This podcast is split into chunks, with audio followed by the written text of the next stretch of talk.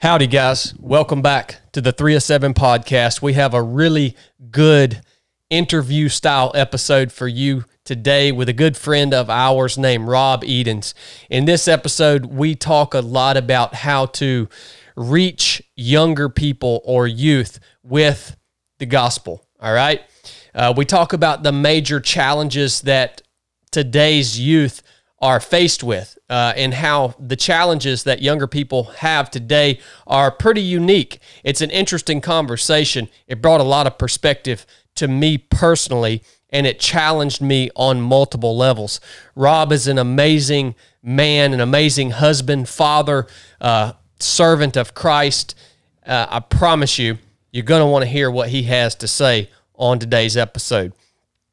This particular interview is brought to you by our partners at Barbell Apparel. You guys have heard me talk about Barbell for a while now. That's because they've been supporting us here at 307 Project uh, for a long time. We have ran Barbell Apparel through the paces, man. And let me tell you, their products have really stood up to everything that we've thrown at them. Not only do they have an amazing product, everything from the running shorts to the ultralight tech tee to the uh, amazing jeans that they make. They actually make jeans that are comfortable, that are made to fit athletic people, that actually move with your body, have a little stretch to them, but they're still durable enough to go out and work on your 1983 FJ60 Land Cruiser in, and you don't got to worry about tearing a hole in them, and you don't got to worry about them binding you up because they're made to move with you and to fit you. Uh, you probably are fairly athletic if you listen to me much but maybe not. Maybe you're on your journey to get there. Anyways, not only are the products amazing, but they're awesome people. Let me tell you what, not a lot of companies r- really reach out and want to support 307 Project. Um, a lot of people will, will go and kind of look at the YouTube channel and maybe look at some of my posts and all this stuff, and they say, man, this guy's a Christian. This guy is outspoken this guy has some, I, don't know if you'd call them, uh, I, I would just say pro American freedom type views. Eh, we're not going to get involved in uh, in what they're doing. Well, Barbell's not like that. They've supported us every step of the way. And let me tell you right now, that means a tremendous amount to us. They've partnered with us on a whole lineup of clothing, the one mile out lineup. You guys check that stuff out too. There's a link to their website in the show notes of this episode. It's barbellapparel.com. Amazing people, an amazing company with awesome products that are going to help fit you better in every walk of life from your day to day to your fitness journeys. I think you will enjoy what they produce. It matters. Support the companies that support this podcast. It matters to us. Um, and it should matter to you where you spend your money. I'm not telling you what to do, but it matters to me where I spend my money. I guess I can only speak for myself. All right, without further ado, here's my brother Rob Edens, and uh, oh yeah, Brooke's also on this podcast. So I know you guys love it when Brooke's in. So she's in the house today too. Enjoy it. Love you guys. Enough said. So we weren't supposed to go live yet, just so you guys know. How's your headphone volume? It's good. Okay.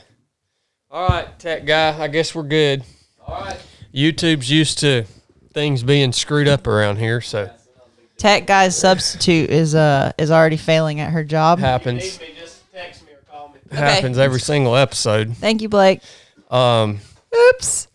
All right, everyone. If you're uh, live on YouTube, welcome to the 307 podcast. I know you're not used to us being live here on YouTube on a Tuesday, but this is a special episode that, you know, if you listen to the audio, you know, on the 307 podcast, most of our episodes are on Wednesdays and it's just us on here talking a bunch of crap to each other. But every now and then, we we have the good fortune of uh, bringing in a interesting guest and doing an interview style show, and so that's who we that's we have a very dear friend of ours and Aw. a amazing human being that has a lot to say, uh, not only about what he's chosen to dedicate his life to within the body of Christ, uh, but also in his uh, fitness, his weight loss journey. He's come a long ways, done a lot of awesome things. We love him. His name is Rob Edens. And so we have Rob on the podcast today. It's going to be an interview style. First time you've seen this on YouTube. Yep. Because we have a tech girl behind the Yeah, y'all control center today. y'all don't expect anything special today because I already accidentally went live before we were ready. This so- this could cut off at any moment, The, by the, the way. theme of this the theme of this podcast is the youths. Rob's got some major insight into the youths. Well, to make you feel better, my whole life is just a comedy of errors. So it's starting off right. He's uh he's also got a beautiful podcasting voice. Did you just hear that? He sounds really good. It's really Wow. like low key. I'm a professional. I don't Why know don't you have your own podcast, dude? I've got nothing interesting to say. Oh, Bull that's not true. man. Wait, can, before you, what are you about to do? Is there anybody watching this on YouTube? Um, so far we got sixty-two people. Okay, all right. Um, can I say something? What's really, up, YouTube? Can I say something really quick before you get started? What are you doing? Go ahead, Sweet Pea. I just got to write Rob's name down so I don't forget it. You should you should put in there as Robert. That's my my legal name. So, Well, I'm going to say Rob parentheses Robbie. Okay, so real quick, last podcast you tried to uh, trigger me um, with saying I am disrespectful to you and the people don't like it and all this stuff. And I just wanted to tell the people who think that I'm disrespectful to you what you did to me the other day when we were arguing. Okay, as long So- as I can first start with telling them what you did to me I'll, the, how in about the very this? beginning of the day. Oh, okay, but okay, can we make this like? Can we keep this under like three minutes? Yeah, that's fine. Okay, well, go ahead. Tell them what. Tell them what I did. So first. I wake up, uh, whatever morning this was, last week or whatever. Sorry, Rob. To a all good. Instagram video, a story post that Brooke makes, and she's standing out in front of the house.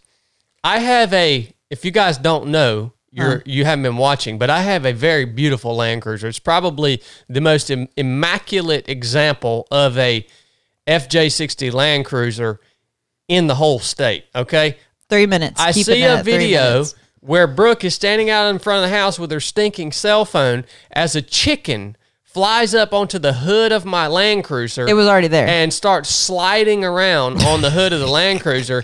And she sta- instead of go instead of like shooing the chicken off, she's standing there with her phone laughing, saying, Boy, Pops ain't gonna like this.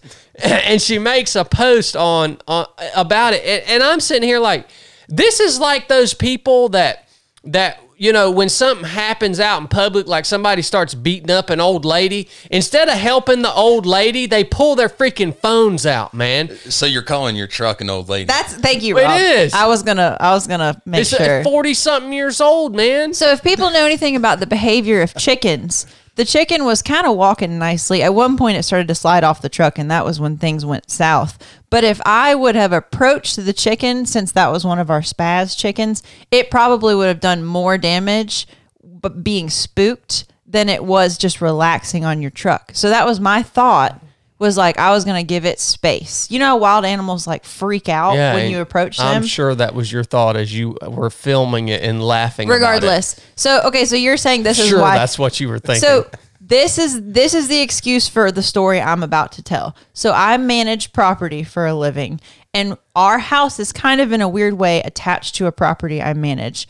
And the driveway is very long. Our people house don't need to know all this about about where we live by the way I didn't tell Just- anybody about anything about i was where we live. blocking the driveway while i was washing my truck Why are you being so rude? I'm, I'm just saying so I go up the driveway. you can get a little carried away sometimes I can't with him today.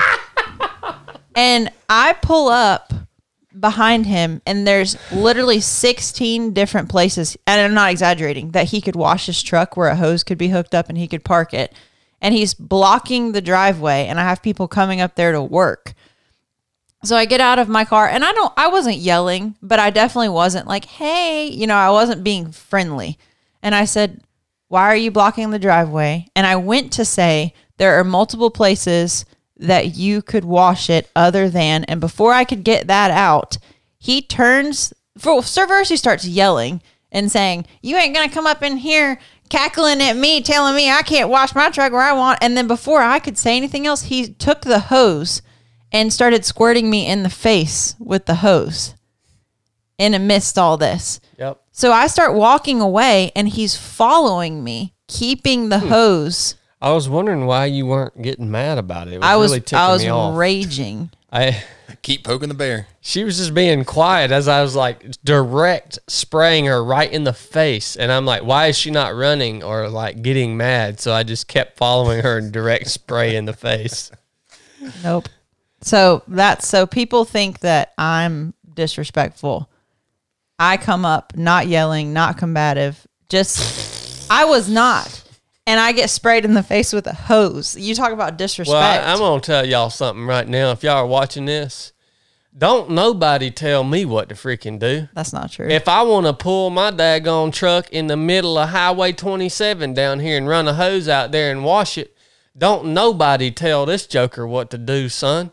So if if look when somebody comes up in my space and says, "Mo- "Hey, you get get get that truck out of here," you know what I do? I say, "No."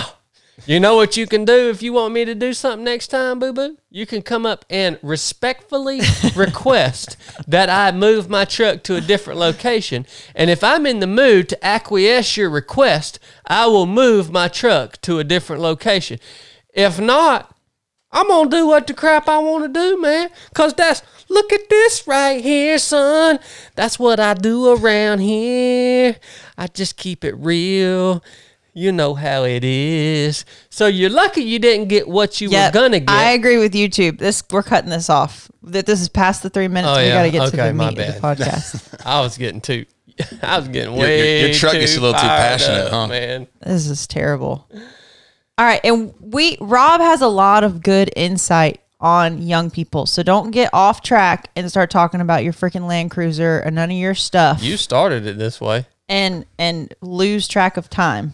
The people who are listening to this should all, should have known right off the bat that this was going to go south opening it up like this I, I want I, I mean i'm here to talk about rob or robbie Robert. yeah Just not Robbie.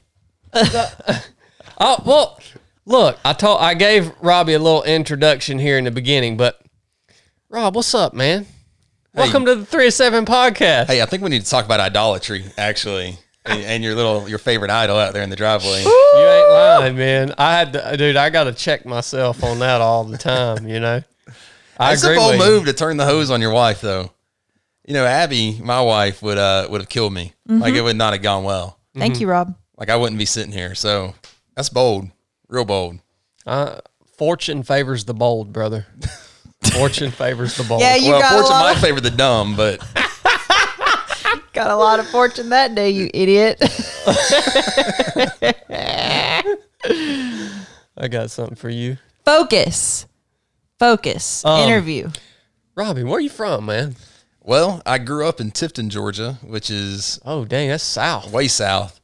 Uh, and have been in Rome. I went to Berry College. Um, actually, my family's from here, so Rome's always felt like home. I was talking to my, I think I was talking to my mom the other day, and she's from here, and talking about home, and and I was like, you know, Rome really has always been home because that's the place that it's been like the constant in my life. And so, uh, I went to Berry College for, I graduated from Berry. I went for two years, my junior and senior year.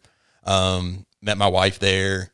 And then we were in Chattanooga for a few years and then came back when to work at the church here. Um, it's the one place when I told Abby, hey, the job opened at Seven Hills. Would you be interested in moving back to Rome? She's like, that's the one place I would say yes to. I'll be dang. So How well? How did you want? How did you guys? You as you and your family? How did y'all end up go, getting from Rome to Tifton when you were young? Well, I didn't grow. I was born. I was born in Tifton. You were born in Tifton. Yeah. So my mom grew up here. My grandma is not been going to be ninety one next month. Lives here and has been here for the last sixty five years. Yeah. sixty six years. So a long time.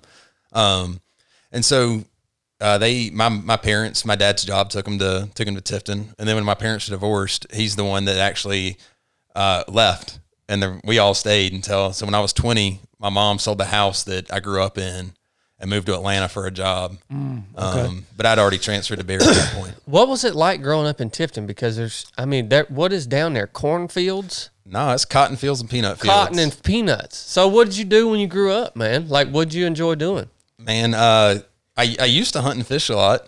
Come on, and dude. then uh, and then I then I grew up and didn't have time for all that anymore. you used to hunt. Yeah, a little bit Okay. back I in the didn't know day. Back in the day, Did you prefer fishing over hunting, or I like them both. If I had time, I would I would do such things now, but my lifestyle does not uh, lean towards that in terms of flexibility with being able to go spend Saturday morning at a deer stand or Yeah. you know go spend hours out. Maybe when my son's a little bit older, we'll do some things like that. But right now, like my job takes so much of my normal time. Where I because my job's not a nine to five. It's a like last I think the last two days I started my day yesterday at six thirty in the morning and got done at ten o'clock at night.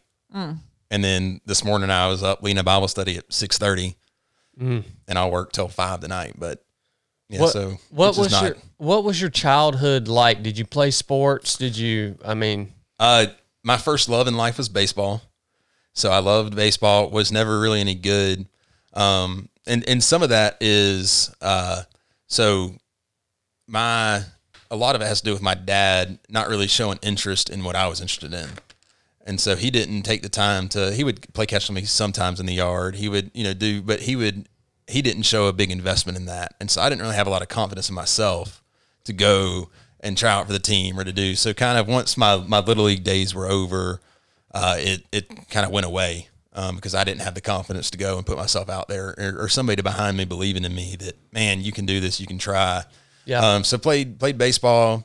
Uh, I was I played tuba in high school. That dude, was- that I was did. kinda I played tuba all through middle school. No, you didn't. I swear, I was the star, and I was literally. I mean, you guys know me. Of course you I were the was the star tuba player. like they bet they begged me to go play in high school, but I, I I was really transitioned into a big turd in my through my high school years, so I didn't want to do anything extracurricular. But Have you ever transitioned out of that or? um, I, I'm, I'm still in and out of that phase. Yeah, in and, I'm in and out. I'm hoping by my 40s I'll be fully transformed out of the. Hey, you're the getting there quick. phase. Getting Yeah. there quick. So played tuba all through high school. That's interesting. Yeah, but I, I didn't had to- know we had that in common. And then, you know, I had to work because I came, my mom was a single mom from the time I was 11. My parents divorced when I was in sixth grade. Dad leaves. Um, and so, you know, there was a lot of responsibility that I had to, you know, if I wanted to go do things, I had to make the money to go do it. Um, Yeah. And so, and I, I say that, like, I never lacked anything. My mom did a great job. I, I look at her now and I'm like, how did you, like, I have an older brother. Like, how did you pay for things? And because she didn't make much money, and I just I'm amazed the way she was able to provide for us and provide a stable home for us um, through all of that. Did you grow up in a in a Christian home? Uh, was was that part of was faith part of your childhood? Yeah, grew up in church. I don't. I didn't believe uh, the same things I believe now. I wasn't. Scripture wasn't a high value. It was more cultural. You know, you go to church on Sunday because that's what you're supposed to do. Uh, you're, you know, but my faith really didn't become my own. Uh, really in high school is when that kind of took hold. I, I sowed my wild oats and, and quickly realized that wasn't that wasn't leading to life. Um, and it took a, a college kid who took interest in me as a sophomore in high school, who who saw all my crap and still pursued me and pursued a relationship with me. And that's how the Lord really entered in and, and called me to Himself. I didn't know that either. That that explains. I got a I got a lot of tricks up my sleeve, Brooke. How did how did at 11 years old? It's interesting, you know, now you're you're working primarily with youth within the body of Christ.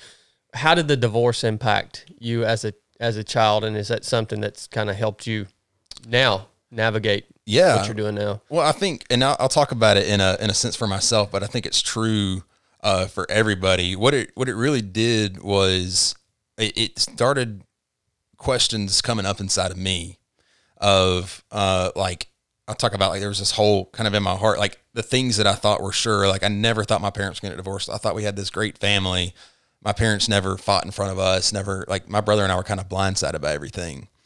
Uh, and so it, it kind of was this crisis of identity of who who am I, and like what what do I do to live? What's you know what is life? Um, and so I started you know those questions. I remember when I was in seventh, so in seventh grade, twelve years old, thirteen years old. I don't remember.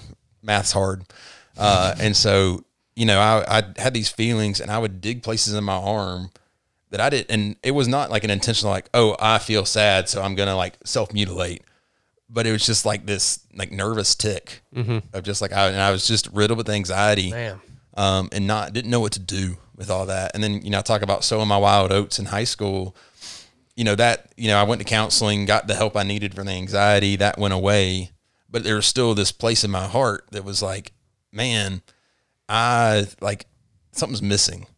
I don't I don't really know what this is, and so I'm going to try and find love and acceptance in all these these places. So whether that's you know going to parties, whether that's girls, whether that's you know friends, whatever, I'm trying to fill myself up so that I can feel fully alive.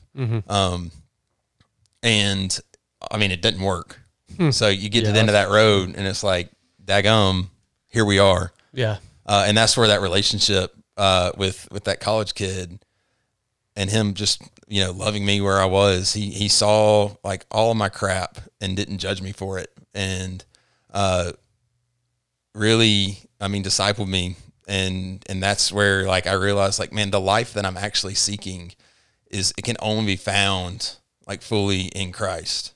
Um, you know, I, one of my favorite verses is John ten ten, which is the thief comes to steal, kill, and destroy, but I may I come that may have life and have life abundantly, and that like abundant life actually is found in Christ. And so, you know, as I've I've grown and learned, I've gone through some different discipleship programs and all, and realizing that we we all have these these core desires inside of us, whether that's uh, to be seen, to be known, to be heard, uh, to be valued, to be respected, to be loved. Like we're all, all of us are looking out at the world and asking these questions. And what the enemy, who's the deceiver, uh, tells us is he takes those desires and he twists them.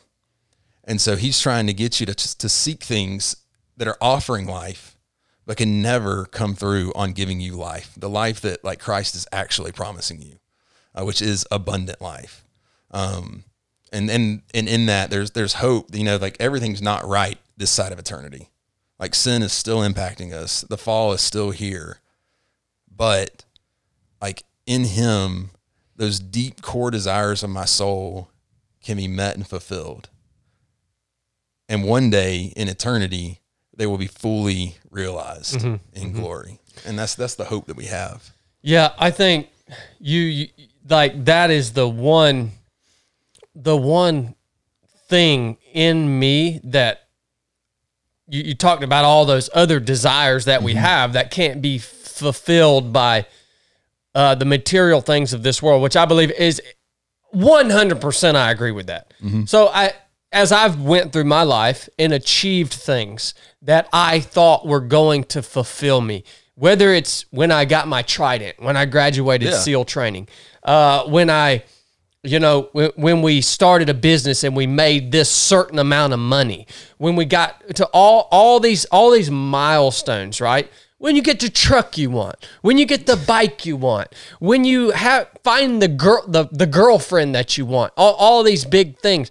And it takes a while for a person to understand it don't freaking mean nothing, man. It, it it's it's it's all it's all empty.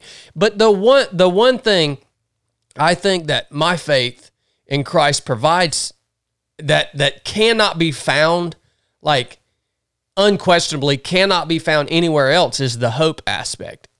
Christ gives us hope, um, eternal hope. Uh, not only hope in this life, but hope for eternity.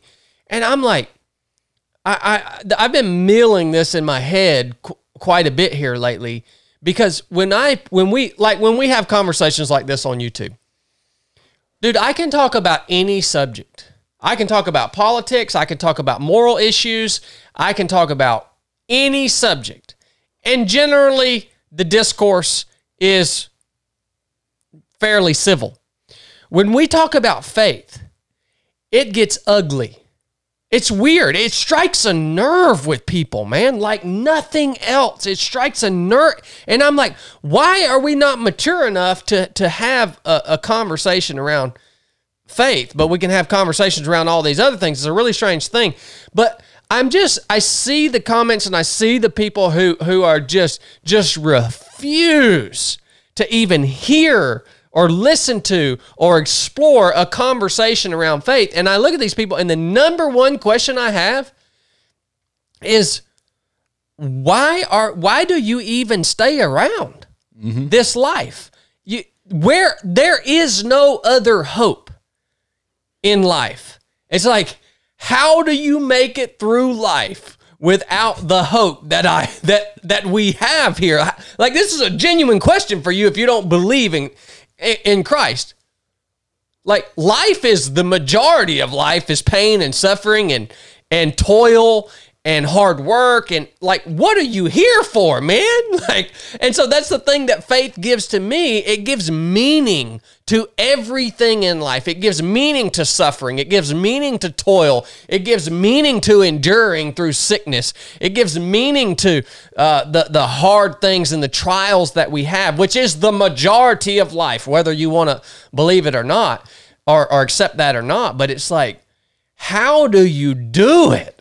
Uh, people ask me all the time, like, why why do you believe in Christ? Well, the the technical answer is is because Christ chose me and gave me the faith and the ability to be able to believe in him and then I accepted I accepted him as my Lord and Savior, right? And he sustains my faith in him.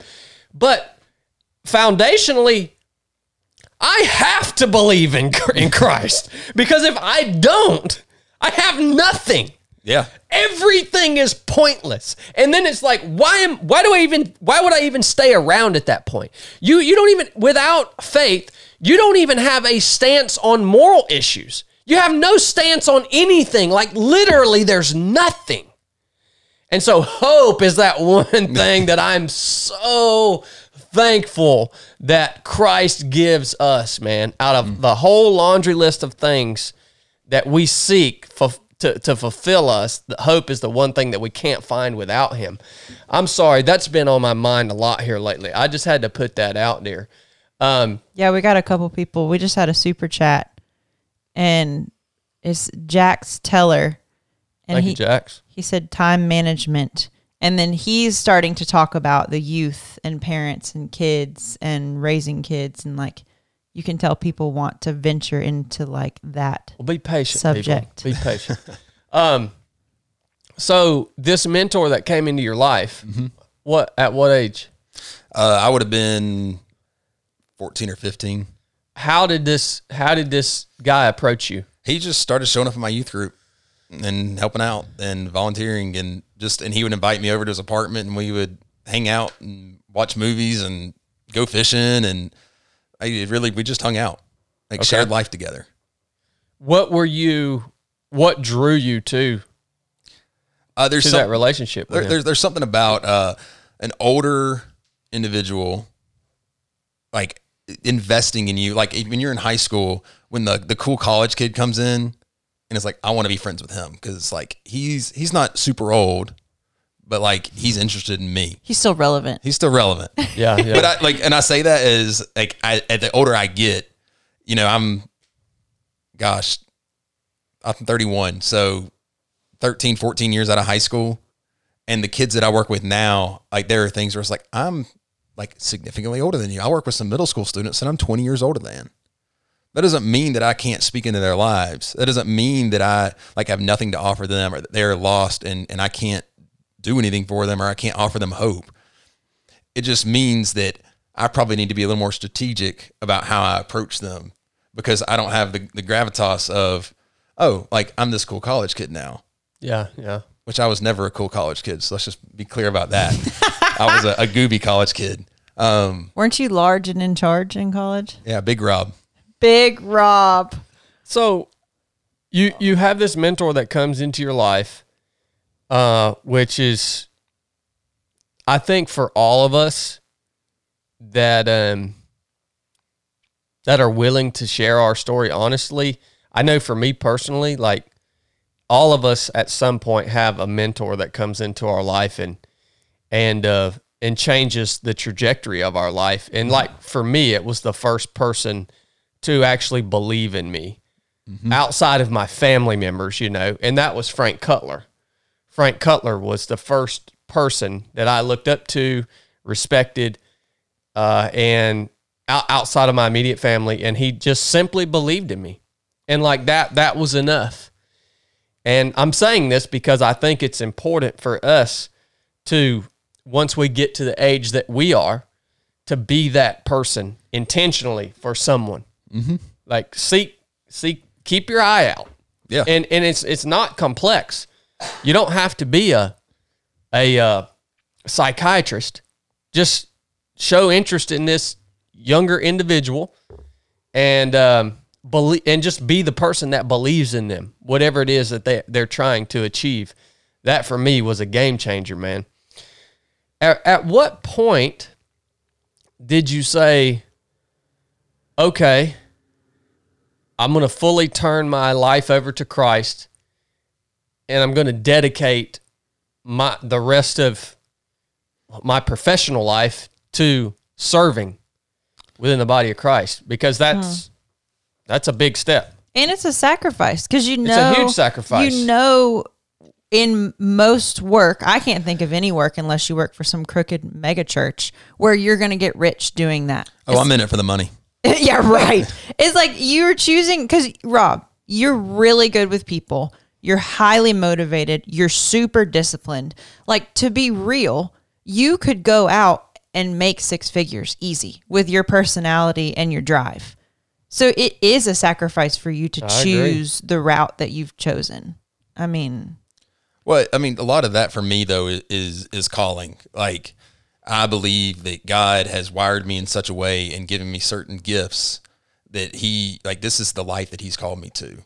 Um, unfortunately, and I don't want to bash uh, my other brothers in ministry when I say this. A lot of people treat what I do as a stepping stone, as Yeah. it's, as it's the entry level job to the to be a, a senior pastor or to move up in in the ranks. And I my heart is not that. Like when I'm 65, I want to be doing exactly what I'm doing right now. Oh, that's so and I have zero desire uh, to do anything else. I mean, God can change my heart in that. I'm I'm you know receptive to that, but you know recently even like the, the particular place that I'm at and being here in Rome, doing what I'm doing, you know, I've had several friends that have, have changed jobs recently in ministry, going to different churches, moving different cities. And it kind of made me question, like, am I like, do I need to start look? Am I doing something wrong because I'm like very happy where I am, not comfortable in the sense of like, oh, I never want to do anything or I'm not open to change, but, but com- not content, not complacent. Content's the word I'm looking for. Yeah, you know, you feel like you're operating within your purpose. Yeah, and, and I feel like God has put me in this particular place at this particular time for a very particular purpose.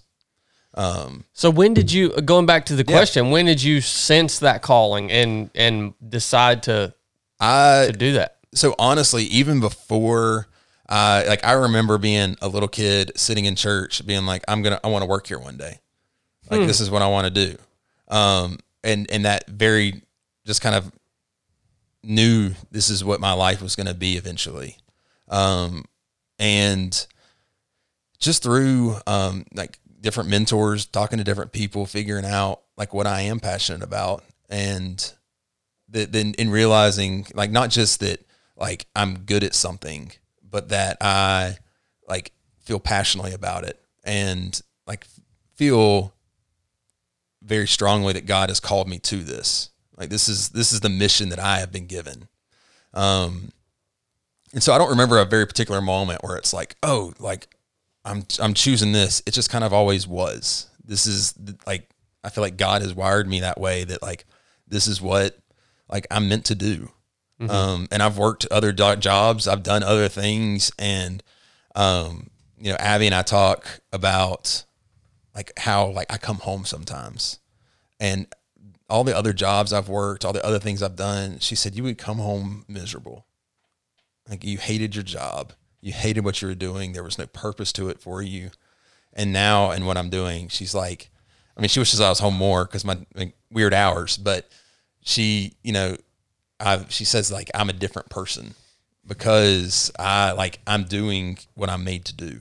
And and I just have, like I can't point to a particular moment where it was like, oh, you know, August 18th, I knew. Yeah, yeah. Like, but it's just kind of always there. Now going starting college and going through college, both in at Berry and up in Chattanooga, was has has your focus always been youth? Has your desire always been to work with youth? Yeah.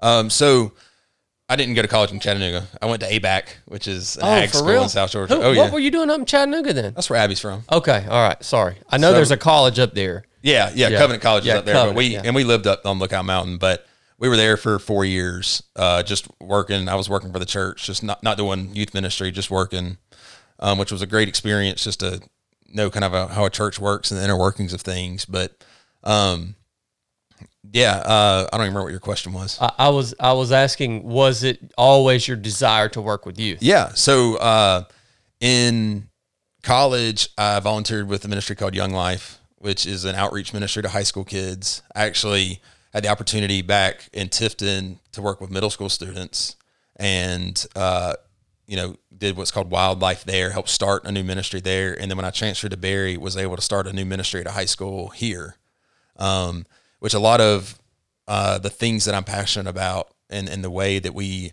uh, can engage and reach out to a younger generation actually is rooted in those formational years as I'm learning like, hey, what does it look like to show up in somebody's life? What does it look like to pursue a younger kid uh, and, and to offer hope? Um, so a lot of like what I learned there kind of launched me into like this really is what I'm passionate about. You know, if you'd have asked me when I was in college, like I was going to go on staff with the Young Life, that's what I was going to do, and I had a had a mentor tell me, and I was really really thankful that he did this. Uh, but he sat me down and he said, "Not yet." And I was like, "This was my, my plan. I was going to do this. This is what I thought my life was for." And he said, "Not yet." And which led me to a little bit of a crisis of like, "Oh, well, what do I do now?" Um, so you know, worked jobs and did different things, and and through God's grace, you know, he had a be- he's writing a better story than anything I could have imagined for myself. Why do you think that mentor said not yet? What, you, I think he knew. I don't know. I think we need people in our lives that know us better than we do okay, and can see our like our skill sets, see our gifting, see the way uh, that we like the way we are actually are, yeah, and our faults and our faults, and how those are going to play into our decisions. and to give us an honest assessment and outside perspective. Yeah, Yeah, and I'm sure that's not an easy thing to tell somebody that like, hey, actually, I know you want to do this, but I don't think I don't think you need to do this yet. mm-hmm. Um, so I'm super thankful for that. So you work these other jobs kind of in the meantime. When does the opportunity with um, the congregation here in Rome, Seven Hills, when when does that that pops up and you're living up in Chattanooga? How do you hear about that? What I was so uh, spending a lot of my time volunteering with our church's youth group, uh, discipling. I led a discipleship group, um, and knew like and this is all this is all you're just in your Volunteer. volunteer, your spare time. You're Right. you're getting after it. right. Yeah. uh, and and knew that I like I was uh, I'd started so I started seminary right after I graduated college. wasn't ready for grad school, just burnt out on school, and in God's providence, that's when Abby and I started dating, get married, moved to Chattanooga. So it all worked out great. Um, and I'd started school back again, uh, and knew that like this is the direction that my life like God was calling me to this and had an opportunity at a, a different church in a different place um and neither Abby nor I like felt good about it. And the context around that is is she's she's pregnant at this point. You know our family's growing. So the decision to move from right by her parents to any to anywhere was a big decision. Um and then you know we ended up saying no to that opportunity. Uh, and then you know I was just checking a job board and then saw Seven Hills, and that's where that's where we worship in college, and it's it's been a home home spot for us for a long time. Gotcha. Uh, and so we, uh, you know, I just I call. I remember calling her. I said, "Hey, honey, like, what do you, what do you think about moving back to Rome?" And that's when she said, "Like, that's that's the one place you could tell me right now that I would I would go." Um, so applied and went through the interview process, and we moved with a three month old, which I don't recommend. But it was al- it was also uh, a February of 2020 when we moved. So right before, before COVID and the world Yeah. shut down. Oh, lovely. Well, this is uh, this is kind of the point that I want to get into the the meat of kind of giving some tactics to the listeners and also giving some some insight to me personally on a, a couple different topics. The the mainly the challenges that you see youth in America today, the major challenges that they're faced with, and then how to navigate the the presentation of the gospel to youth specifically. Um, if there's any formula for that, it it's it's like you're show now you're you're get you're moving to Rome, Georgia. You're in a in this brand new community, uh, and you're tasked with working with the youth here in Rome, both inside and outside of the congregation. I assume nobody knows you. You don't. The, these kids don't know you. You're stepping into this place, and you have no rapport with anyone. You have, uh, you know, you you don't have a reputation around town. You're brand new to the, Well, I, I did a little bit. e- even So- with the kids. Yeah, well, well, parents in particular. Okay. So they, some of the parents and families remember me from when I was a young life leader here. So Okay. I, I still had some connections here. So it wasn't completely like moving to a completely blank slate new place. Yep. Uh, but there was, I mean, a lot of families that I didn't know. So where do you start? Where do I start? Like, how do I start building this ship? Yeah. Uh, you, it's all about relationships. Uh, and so, which I don't think people necessarily like to hear, but I don't like to hear that. well, Chad, I'm going to challenge you a little bit here, buddy.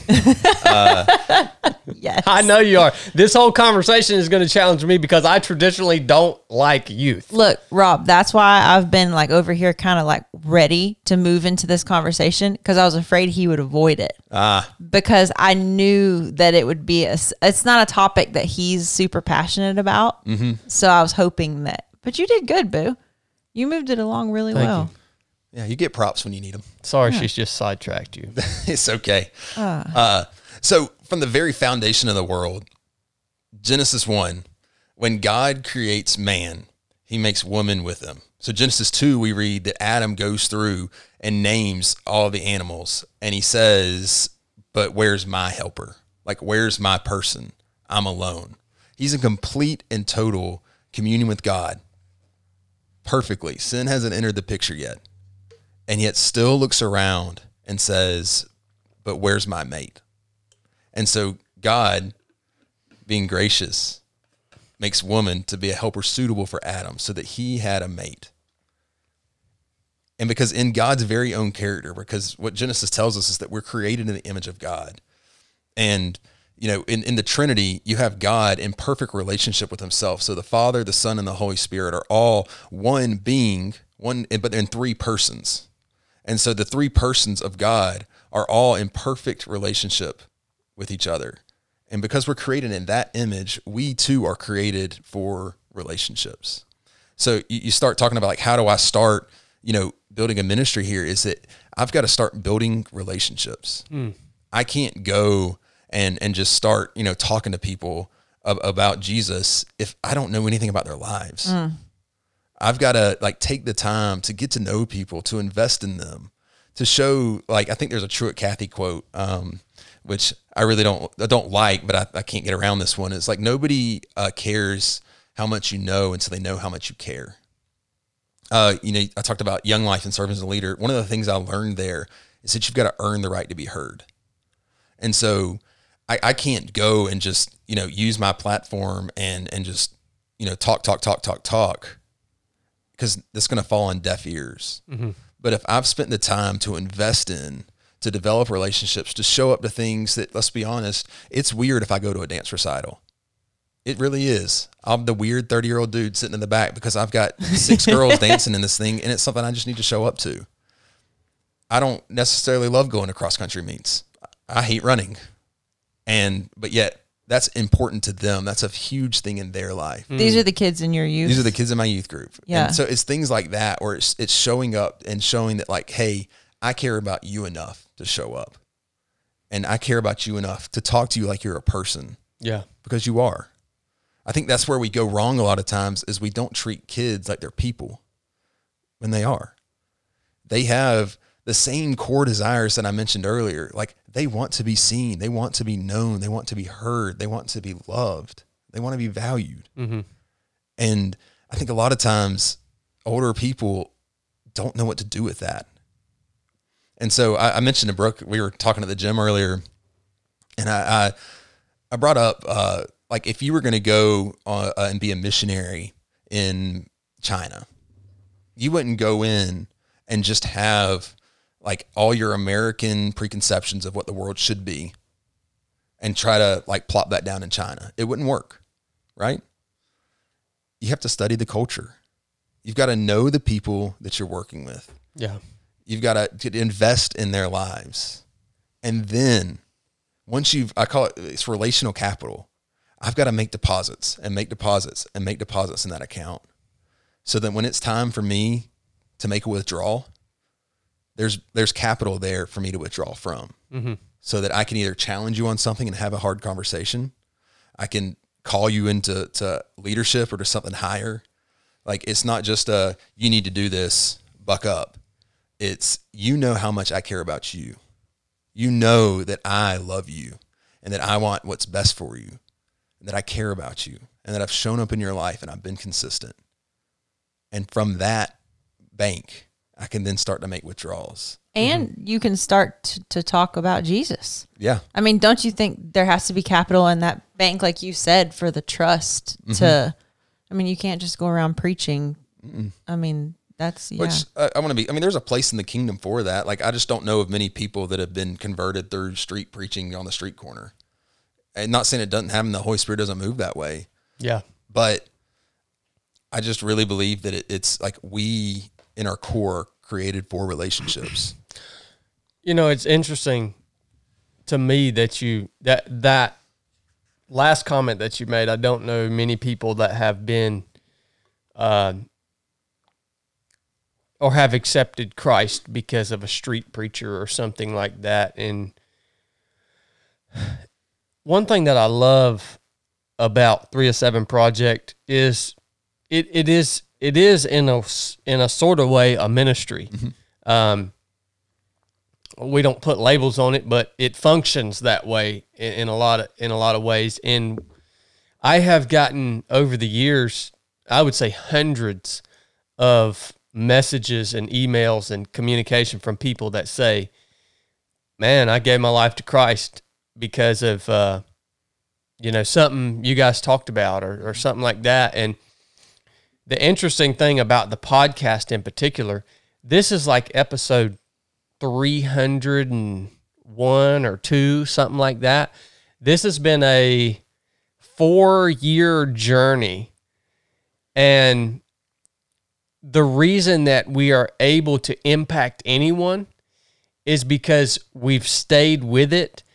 And the people that tune into the show actually know us. Mm-hmm. Like we have a in a in a strange way, not on the depth you're talking about where I'm going to your your football game or your cross country meet, but Right. we have a relationship with our viewers and that way we're able we we have mutual trust because we've shown up for 4 plus years. They've done the same thing Right. and we've built this kind of weird relationship and i think that is just how what you're saying has in a ha- is in a way reflected in my experience you know what i mean Yeah. Well, think With about what we the, the, the podcast you listen to or the things you, you like the media you consume regularly.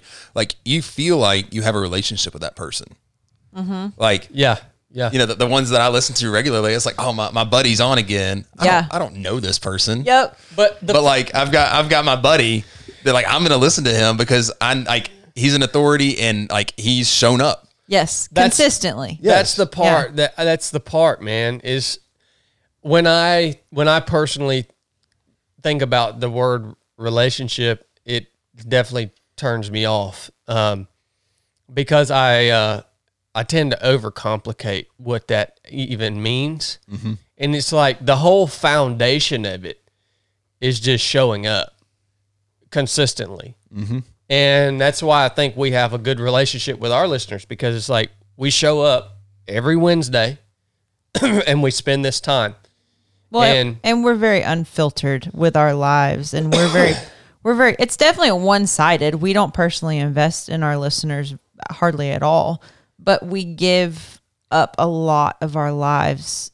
To uh, for me, I think it helps make it more real for them. But but if you're but if you're inconsistent and you just show up when it works for you or when you feel like it, I would say that's detrimental Yeah. to the to the the formation of this relational aspect that is absolutely essential to have an impact a positive impact on someone right or to challenge them on something or to call them to something higher just like you were saying earlier Yeah.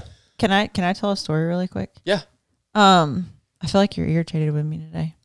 Not at all my beautiful bisque your immaculate lover is so happy to be here You keep, you keep every time I talk, you like turn your eyes, cut your eyes.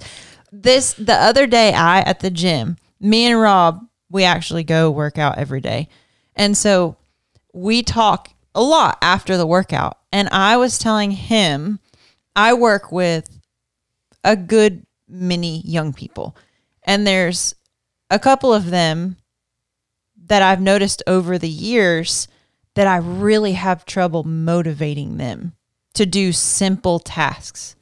And the other day, the simple task was really simple. And I had multiple solutions, I had multiple resources. And this individual kept saying, I'm just not comfortable. I'm just not comfortable with that. I'm sorry, I've never done it before. I'm just not comfortable. And I was telling Rob, and I was like pissed. I mean, I was mad, frustrated. Like, how these youth these days, they're incapable and it's just, just a simple task and she can't. And like, and Rob gently kind of challenged me to like, what I heard from you was like, well, how much have you invested in her? Like your capital? Like, mm-hmm. have you built a relationship with her? And I, my response to you, I wanted to get defensive and be like, I don't have to. It's a professional relationship. She works for me. I shouldn't have to invest in her. Like, she should show up and want to work hard. End of story, period. And then you kind of elaborated a little further. And I was like, yeah, he's right. Like, when I was young and I was working for people, if they showed zero interest in me, naturally, I'm not going to want to work hard for them, especially in college or high school when you're not in a career. You're in a job that you know is temporary and you know it's not like working super hard is not necessarily going to gain you a bunch of money down the road. It's just a means to an end. And so I went back to my job and I invested in this person. I like went up while they were on the clock and was like, I actually took your advice. I was like, So, how's school going? How long have you and your boyfriend been together? Like, and I didn't go like super into depth. I just kind of cut the surface of like her life and what she struggles with and what's going well. And the the last week and a half she's been different. She's been different. Like our communication is different. Her performance is different. And it literally was 15 minutes of my time. And I was so guarded with my time of like what I told you that high and mighty like she works for me. I'm paying her good money. I shouldn't have to like get personal. But it's like it it helped. I benefited from it. Yeah, and in that situation, I remember thinking, this this girl is scared of failing. Yeah. Like she's scared of doing this wrong, and she doesn't feel. I mean, I'm going to use counselly words, and I usually don't like counselly words, but sorry. The she didn't feel safe. Like there needed to be a, a, some trust built for her to feel safe to try something she's not comfortable with. To to like feel safe to fail and know that like my job's not in jeopardy because I, I messed something up. Yeah. Because because we all screw things up at work. Like I said at the beginning, my, my life really is a comedy of errors. Like I mess all kinds of things up. But the mm-hmm. thing I love like about where I work in particular is that I know that the two men that I work for love me and care about me. That that's that I matter, that I'm valued, and they invest in me, which gives me the freedom to fail.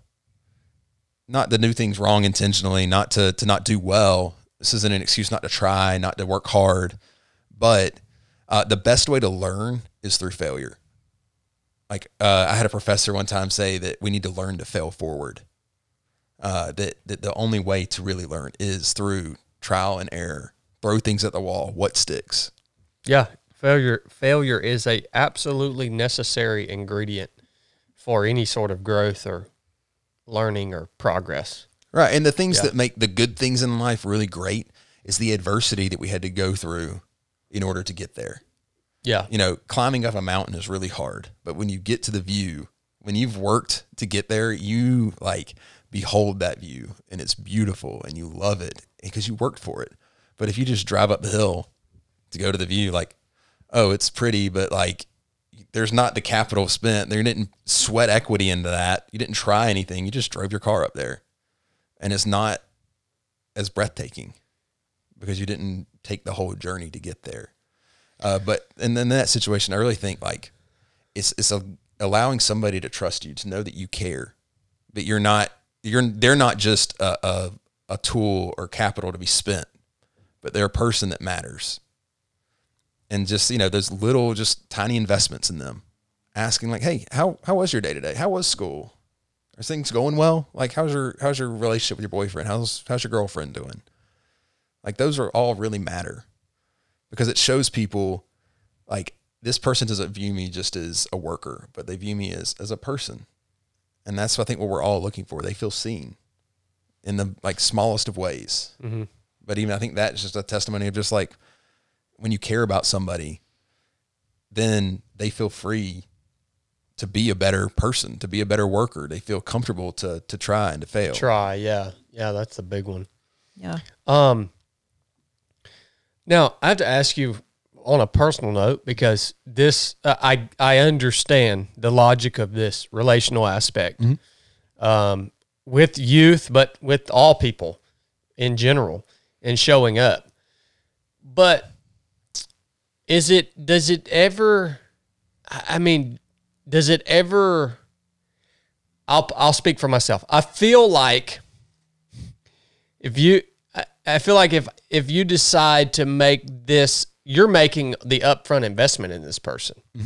Um does that ever leave you feeling empty because you're giving so much and you're making so many deposits and intentional investments into all of these other individuals? And how do you combat that? So I'm a am a firm believer in a ministry of overflow.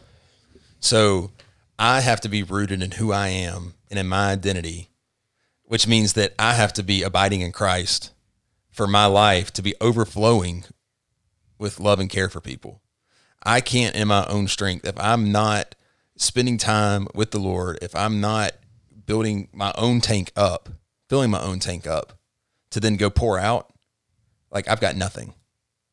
So even Jesus, you look at his life and his ministry, he sought time to to get away from the crowd, to get away and to be by himself with the Father. And and like this this rhythm of Sabbath, of rest is so important. Like we can't just spend our lives giving, giving, giving, giving, giving because at the end of the day, we're left empty and broken mm-hmm. and burn out and ready to quit. I think that can be taken too far to the sense of like the the again, I'll self care and people I think use self care as an excuse to be selfish. yeah yeah But- probably me a lot of times Well, you're you're a big self care guy.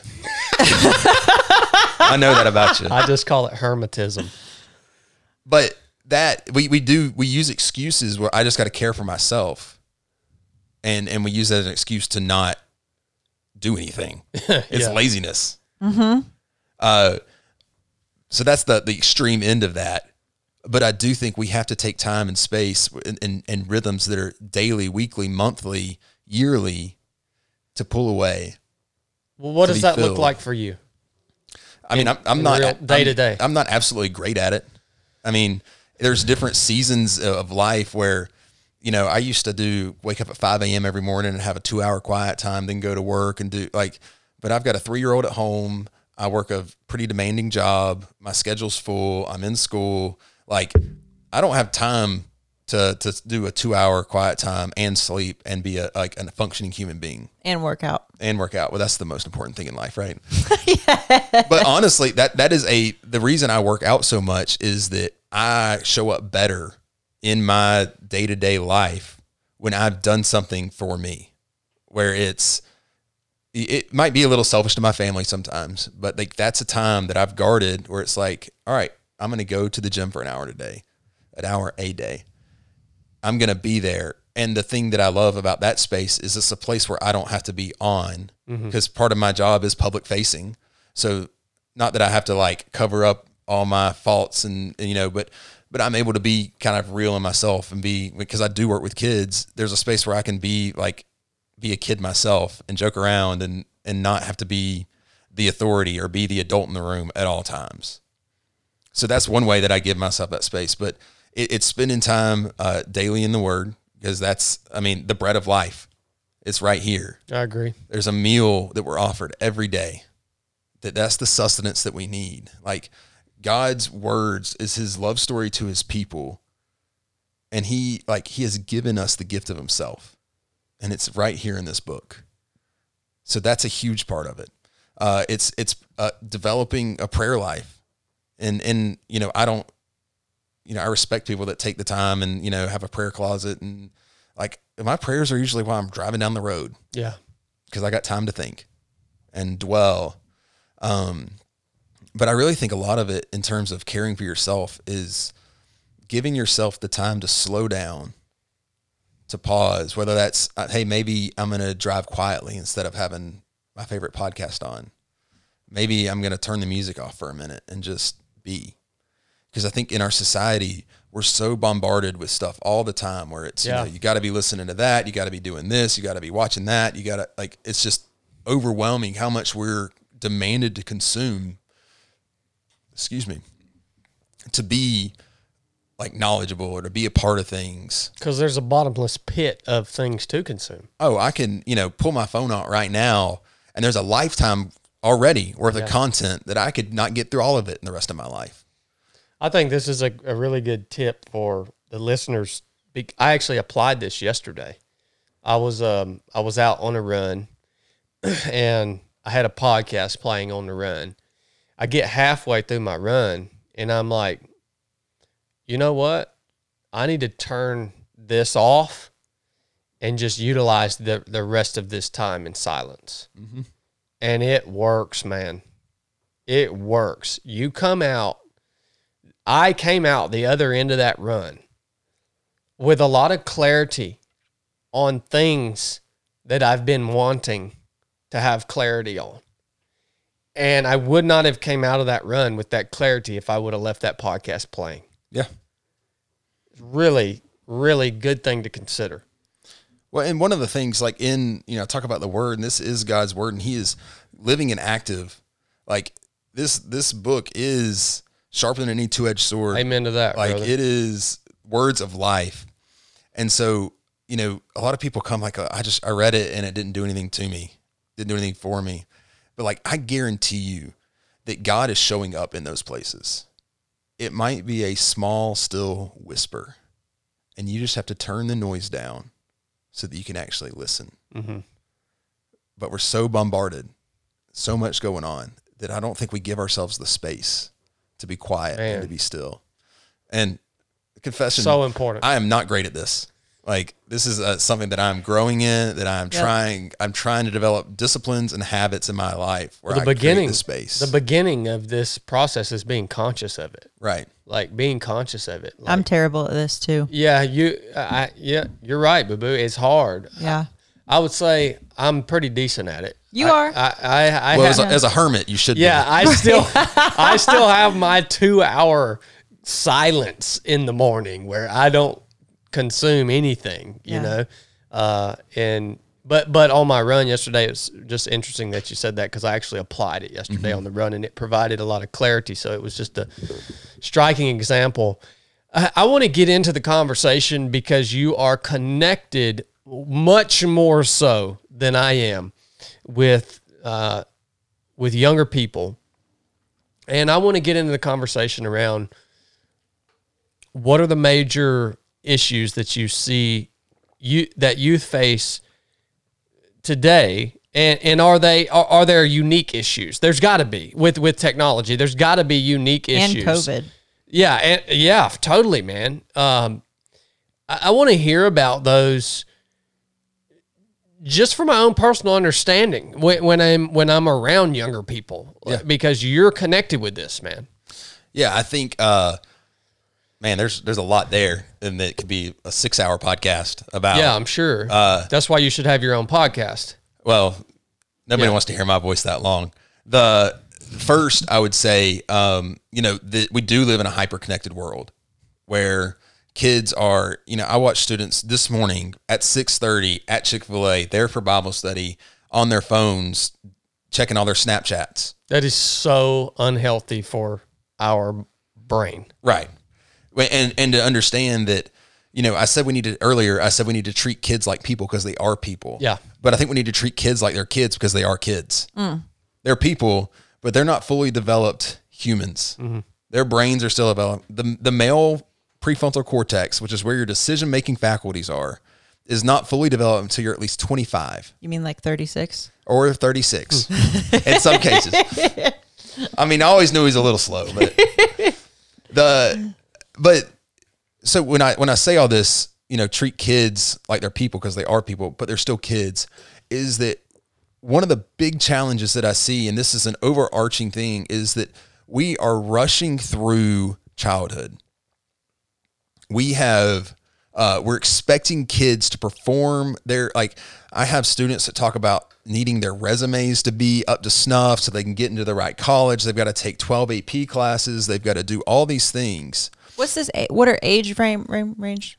Uh, so uh, I, I work with sixth grade to 12th grade. Okay. Um, so that'd be 10 and 11 to 18. Okay. Sorry to interrupt you. No, it's okay. Um, so they're they're in this life of I've got to perform, I've got to do more, I've got to build my resume. Otherwise, my life is going to fall apart. And I'm like, as a 31 year old looking back at my high school career who took zero AP classes and didn't try that hard in school, Right. uh, that like I'm like, I mean, I've got a college degree. I'm doing what I want to do. Like maybe I don't make a ton of money, but like I'm pretty satisfied with my life. I've got a family that I love and a wife that loves me. We have a house. Like my needs are met.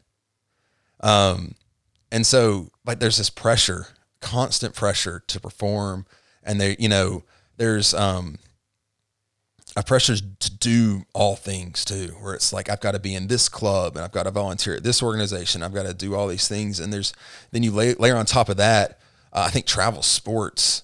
Um, and be careful not to, to bash them too much, but I think We love bashing sports. uh, I'm a I'm a sports lover. Uh, you have your truck, the Idol. I have Georgia football, the Idol, And the Um, Braves. and the Braves. Oh, gosh. Uh, those are my two favorite idols. Um, but like, there's a lot that families, in particular, uh, uh, so my boss BP, uh, one of his monikers that a lot of like parenting is caught, not taught. So it's not the things that you're telling your kids; it's the thing, things that you're showing your kids. And so by, you know, spending the weekends traveling to go play soccer or baseball or basketball somewhere, and you're saying, well, church doesn't matter, but this does. So we're going to choose this over this. You might explicitly say, like, no, your faith matters, that you need to be in church. But what are you actually modeling? It's that soccer matters more. It's that baseball matters more. Basketball matters more than any of that. Um, but even in these travel organizations, the the level of pressure to perform, to succeed, you know, kids like even in sports, kids aren't allowed just to be kids and to play a game. and to enjoy it. It's we're professionalizing amateur sports uh, into a point where it's like I've got kids that are like I don't even want to do this anymore. Like it's not fun. It's a job. We have a mutual friend whose daughter just started volleyball this year, and she was telling me some of the details about like how the coaches interact and the way that they speak to the kids. And this is like not a crazy traveling all star team. This is like regular. And I was just like blown away. Mm-hmm. I was like, why? Why? Like, I understand like the pressure, some pressure is a good thing. That's why you put kids, right? Like, so they can learn. But like, they were just mean. Mm-hmm. I mean, like mean and hateful and putting the kids down and talking bad about them in front of their teammates and just like, what? Yeah, I was talking to that girl last night about that. Oh, really? and it was like it it makes me sad. Yeah. it's like this is something that should be fun and enjoyable, Right. uh, but we've taken the play out of the things that should be play. Like we all like part of being a human is being able to play. Like we need to have things that are fun, that are just just for the pure joy of doing those things. So that that's a great example of my childhood, and that this it's really interesting to think how this is something unique and how this is something that has changed over the last two decades for children, uh, because I felt no pressure in my childhood. I was not rushed. I was a kid, man. I rode skateboards around the neighborhood and bicycles and played stick wars in the woods and played played baseball, but like there was never any talk of you gotta you gotta get really good at this so that you can one day get a scholarship or play in the MLB or whatever. Like there was never, ever, ever even a conversation about that. It was out there purely for the sake of learning teamwork, camaraderie, having fun, uh, co- learning how to be a good competitor, um, those types of things, but but not with the notion of we're doing this as a means to get you here. No, it was for the sake of the of the game and what the game produces and teaches you and helps you learn and, and helps you develop. So what do you think has created this rushing through childhood this is it is it because comparison has become so much more prevalent through social media or, or what's what's causing this That's a great question. I think that's part of it. Uh, one of my favorite quotes, and I cannot remember who said it, is that comparison is the thief of joy. yeah Um, but the I think uh, off the top of my head, so this is zero authority. This is just me pontificating. that's what a podcast is all about Is that I like? I think that a lot of it is is the comparison game, and and I think some of it is people, parents in particular, looking back on their own decisions and wishing they had done things differently. And so then you start to vicariously live through your own children. And that you're putting your hopes, dreams, and desires on top of their own. Instead of cultivating, like, uh, you know, I talked about my dad never really invested in me, like loving baseball. And like he wanted me to do what he was interested in. And so I think there's this notion of like you have to be like if you're if you're not doing it just for an advancement into a career or advancement to you can get a college scholarship or you got to make the high school team so that you're somebody. Like there's just zero like joy in that. Yeah. And I, I think it is comparison. It's it's the that like everything has to have a purpose that is tangible or financial of just like if this you can't do things just just for fun. I was actually talking about this with the team. Uh, we just ran an Alpine mission a couple of weeks ago, a team of adults, and every member of this team were highly, highly successful. Multi, most of the multi, multi millionaire, multiple business owner uh, type of people. And one of the conversations that we sat down and had, uh, they were discussing how every step of their life, if there's ever any free time, they're always looking for the next thing that they can improve. How can they improve their in good things, their marriage? How can they improve their their uh, their their children's lives? How can they improve their business? All this, all this, all this, and and I just I spoke up and said something. and I said, um, I said, you know, don't forget that you have to also have time to like pl- play and rest. Mm-hmm. Like what we've forgotten that as a society, and you, and you talk about the parents' impact on on the children, and if the parents are in the mindset of these ultra successful people that I get to work with through these missions, of like every moment has to be filled with something that's purposeful. Well, we look out in nature. You look. I, I made a comment the other day on a YouTube video. I said I can learn more from watching an animal than watching an unregenerate human being. I can. I can learn more about how to live a happy life through watching an animal than I can learn about living a happy life through human philosophy. That's interesting because if you watch an animal when their needs are met and they have this time, usually it's in the middle of the day, what do they do? They rest, Chew they cud. recuperate, they play, they enjoy that time instead of saying, "Ah, no, I gotta go hoard up a few more acorns." You know, it's like they know when it's time to work, they work. They recognize their needs, but when their needs are met, they make place for play and for rest and recuperation and restoration. We've lost that, man. Oh, big time. But to me, that's where your "be hard when it gets hard" kind of came from. Yeah. Was you were you were saying that, Mm-hmm. but And I wanted to hit one more Yeah, thing on the comparison end, boo boo, before you move on. I wasn't moving on. But Oh, okay, my bad. And and the comparison thing too, I and, and how that plays into feeling like these students feel, or, or these I say students, these younger people feel like they have to be involved. They have to do. They have to hit all these certain wickets, right? Because they can now compare themselves to an infinite number of people. Uh, when I when we grew up, you could if you if you compared yourself to anyone it was like the five kids in your neighborhood Right. like what was what was old uh joey down the street how was he doing in baseball like Right. and if you were doing better than him It's like at least I'm better than him. Yeah. you were good but now they have access to comparing themselves to an infinite amount of people who are projecting a false image as it is Well, I think you see That's that like, detrimental uh, you know, um, body image issues are a huge deal. Uh, and, and I think you talk about social media being, I think that's been such a detriment to not just girls, but, but boys too, as they look on Instagram and they see, you know, the sculpted, uh, edited, smoothed out skin, the, the rippling muscles. guys that look like me Yeah, well, you know, you're a you're a bodybuilder over there. Um, that they they see that and they think, I to to be loved, to be accepted, to be worth anything, I have to look like that, and I don't look like that. So there must be something wrong with me. Mhm.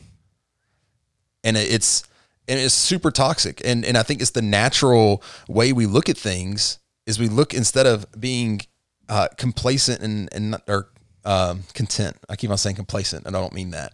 Content with the the the deck we've been dealt. Like we and are always like looking at like oh, I want to I want to look like that, and I do this.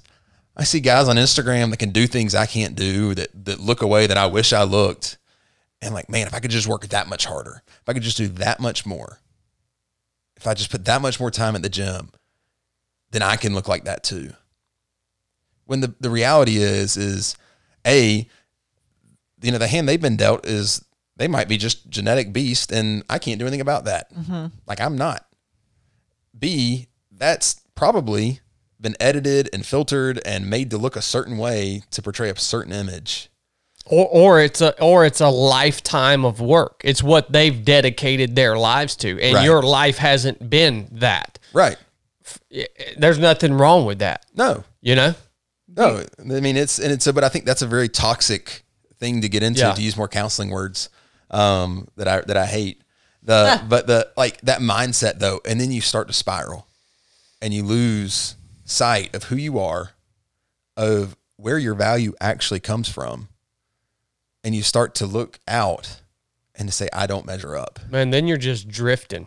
Mm-hmm. Yep. Then you're just drifting, son. Well, there's a natural like I know my experience and and I love what you guys said. I've never thought about the comparison specifically with social media that your boo. I mean, what you said was that that was what I said thought as soon as you started with your thought was like who did I compare myself to? And it was the small group of kids like within my school and in my neighborhood. Yeah. and I couldn't I could compare in like magazines and stuff, but that wasn't I didn't have a magazine that had a thousand women that I could look at in 30 seconds. Yeah. You know, all in a category. But girls and boys naturally at the ages you're working with, like you said, those core needs to fit in and belong. And then the body dysmorphia is just a thing everybody goes through. Like I went through it in middle school really bad. And I wouldn't say everybody. I don't think I went through it. I can't imagine. Yeah, There's tell always an outlier. Oh my gosh, I can't imagine looking at some of the chicks that are on Instagram, like you're saying right now, and and but what does that do? Like, how does that change them in like the ways that like makes their culture different than like our generation? Well, I think the the big difference is you've already said it is that it's it's right there at your fingertips at all times. I can't, you know, I can pull my phone up right now and you know scroll, scroll, scroll, scroll, and you know the the most beautiful people in the world are right there. Do you think they're less confident as a whole, as a culture? Yes, absolutely. I see that. I see that totally. How? But then you layer that on top of this success idea and that I've got to have the resume. Mm. And now you've got a one two punch of I'm not enough. I'm not enough. I don't measure up. And it just, I mean, that, that cycle is just perpetuating. When to, to bring faith back into this, like what does the gospel says that, that God rejoices over you. Like when you are brought into his kingdom, he looks at you and says that you are beautiful and you are loved and you are valued. He values you so much that like he took on the payment for your sin. So the wages of sin is death. Like in his perfect character, like he is perfectly just, poured out justice on himself to be with his people because he so loves us. Not the the sculpted, uh, Instagram filtered, resume built, any of that. Like he doesn't care. He cares about you Yeah. And that's and that's the identity he's given you. Like if you put your faith in jesus all of a sudden your identity is no longer in the things of this world. It is no longer in what everybody else says matters. It, the only thing that matters is what your creator says about you. He's dad. He has the final say. Mm. And he says that you are beloved. And it's with all the muck all the sin all the dirt all the shame all of it he looks at you and doesn't see that because in Jesus, you get Christ righteousness, his beauty cloaked over you, where you get to not be seen as dirty and sinful and shameful and not good enough anymore. Yeah. But he looks at you and says, You are enough. And I desire you. Not what you do, not what you bring to the table, but you. that's the whole concept of of um, dying a mm. second death. It's interesting when Jesus brought that out, and he he in Scripture when you read and Jesus is talking about you have to die mm-hmm. to be alive. It confused everyone. What a radical principle! What a radical thought! Is like when you accept Christ, you literally the old the old Has passed away in the new. literally dies and you arise as a new creation in victory.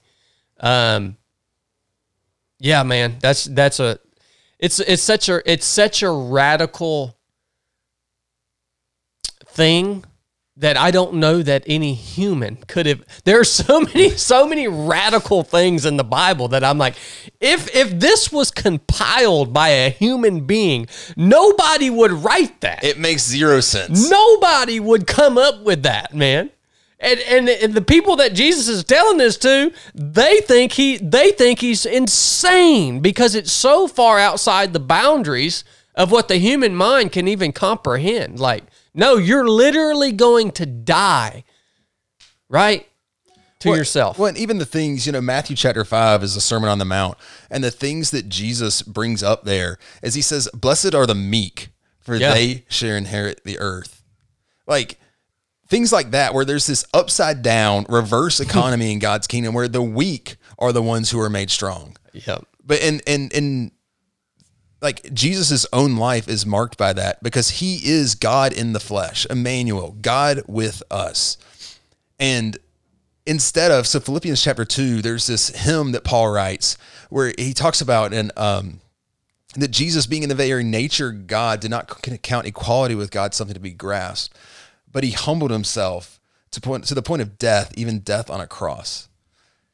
So that at the name of Jesus every knee shall bow and every tongue confess. And I'm mixing up all the words now because I'm going off the top of my head. Yeah, I know the verse you're ta- yeah. the verses you're talking about. Yeah. But like the the point being that like Jesus had full authority. He had the all the strength of God. He had the power of God in him. he's literally holding everything that is together. Exactly. Yeah. And yet does not use like he comes and it doesn't like use his power. I told kids this morning we were talking about selflessness and and serving others and what are opportunities to be selfless in your life. In your own, you know, as you're walking through the halls of your school or you're fighting with your brother or your sister. Like what what are some opportunities to be selfless? And I was just confess, like if I was Jesus, if I had that kind of power, I'd be the one that said like miracle here, miracle there.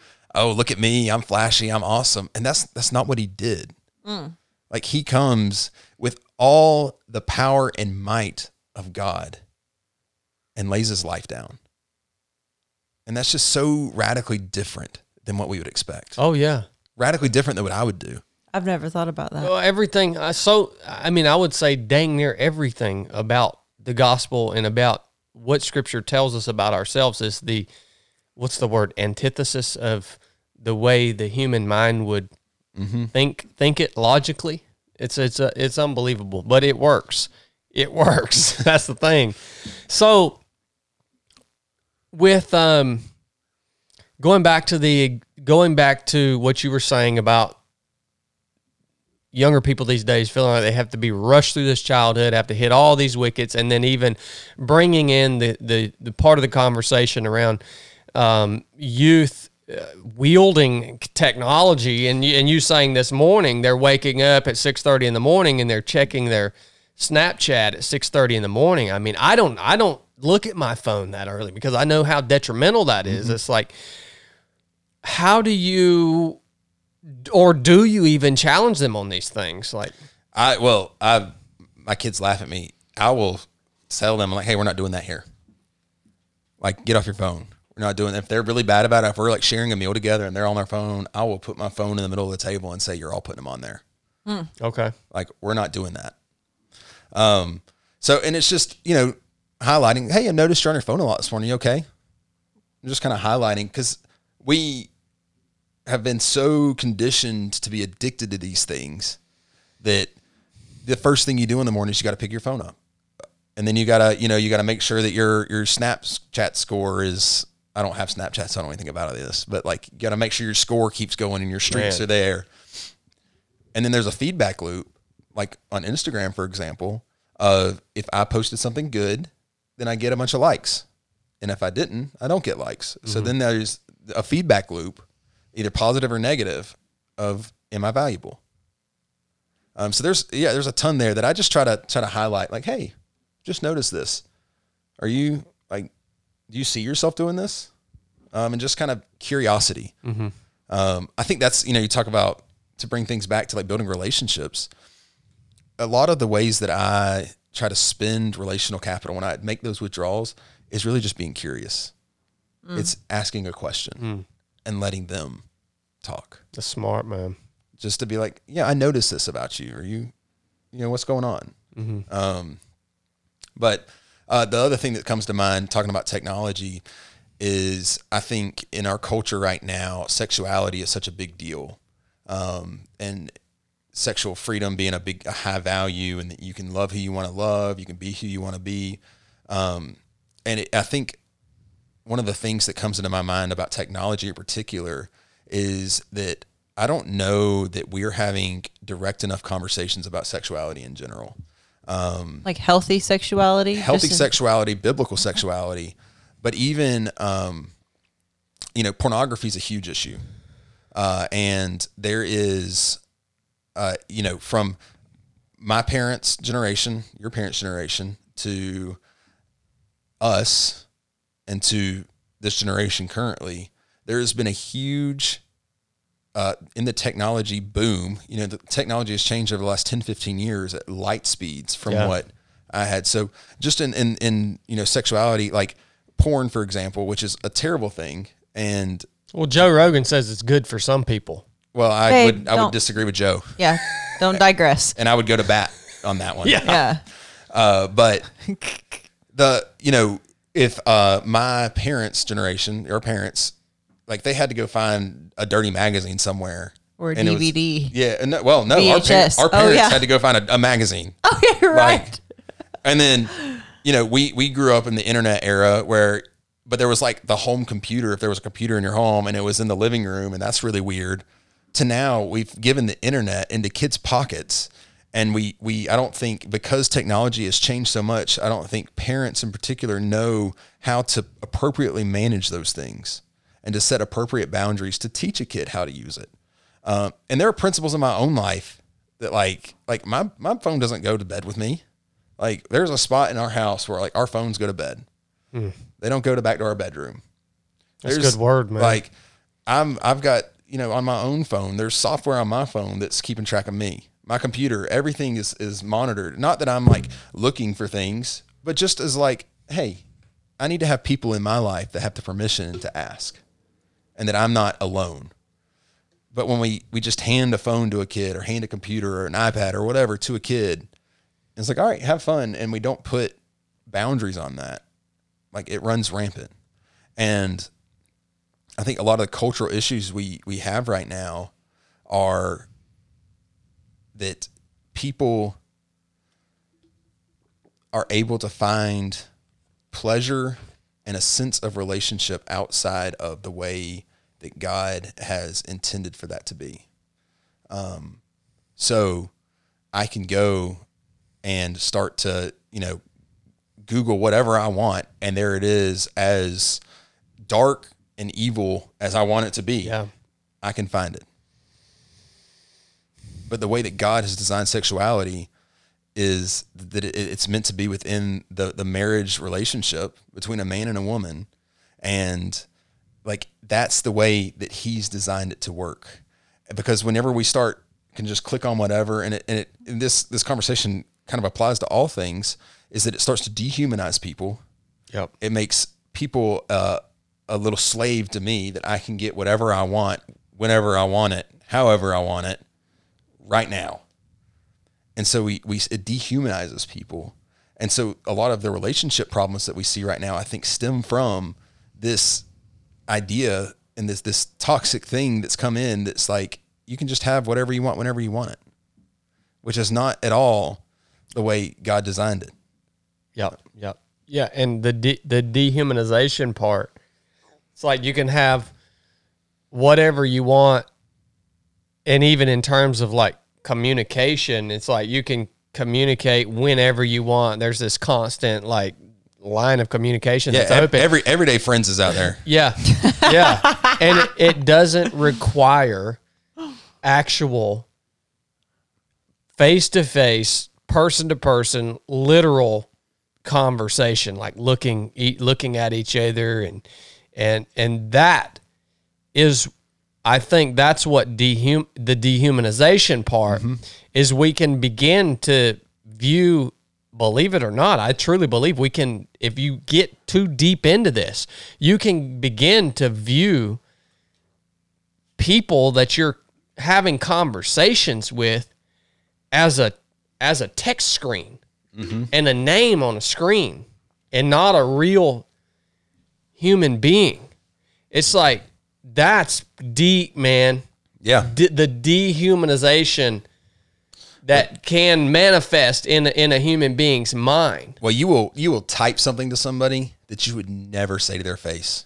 So I think about I, I do I think Yep. about this all the time. It's it's it's absolutely insane on on social media and on YouTube the comments that people will leave. And, and I think all the time in my own the old Chad comes through sometimes and don't I don't really like that Chad, but he thinks find me. I'm not that hard to find. Find me and say that to me. Mm-hmm. Just do it. Let's see how that goes for you. You won't do it. Right. Like it's it's it's crazy, man. But that's that's something deep to think about, man. The dehumanization that technology can actually manifest in a human's mind, and that is not good, man. Because when you dehu- when you begin to dehumanize other people, boy, that opens the door to all kinds of wickedness and violence and mm-hmm. things that you can do to other people because you don't really even see them as what they are, right? Yeah. That's crazy, dude. I want to, if you guys don't care, I really want to go back to the sexuality conversation. Like, Why not?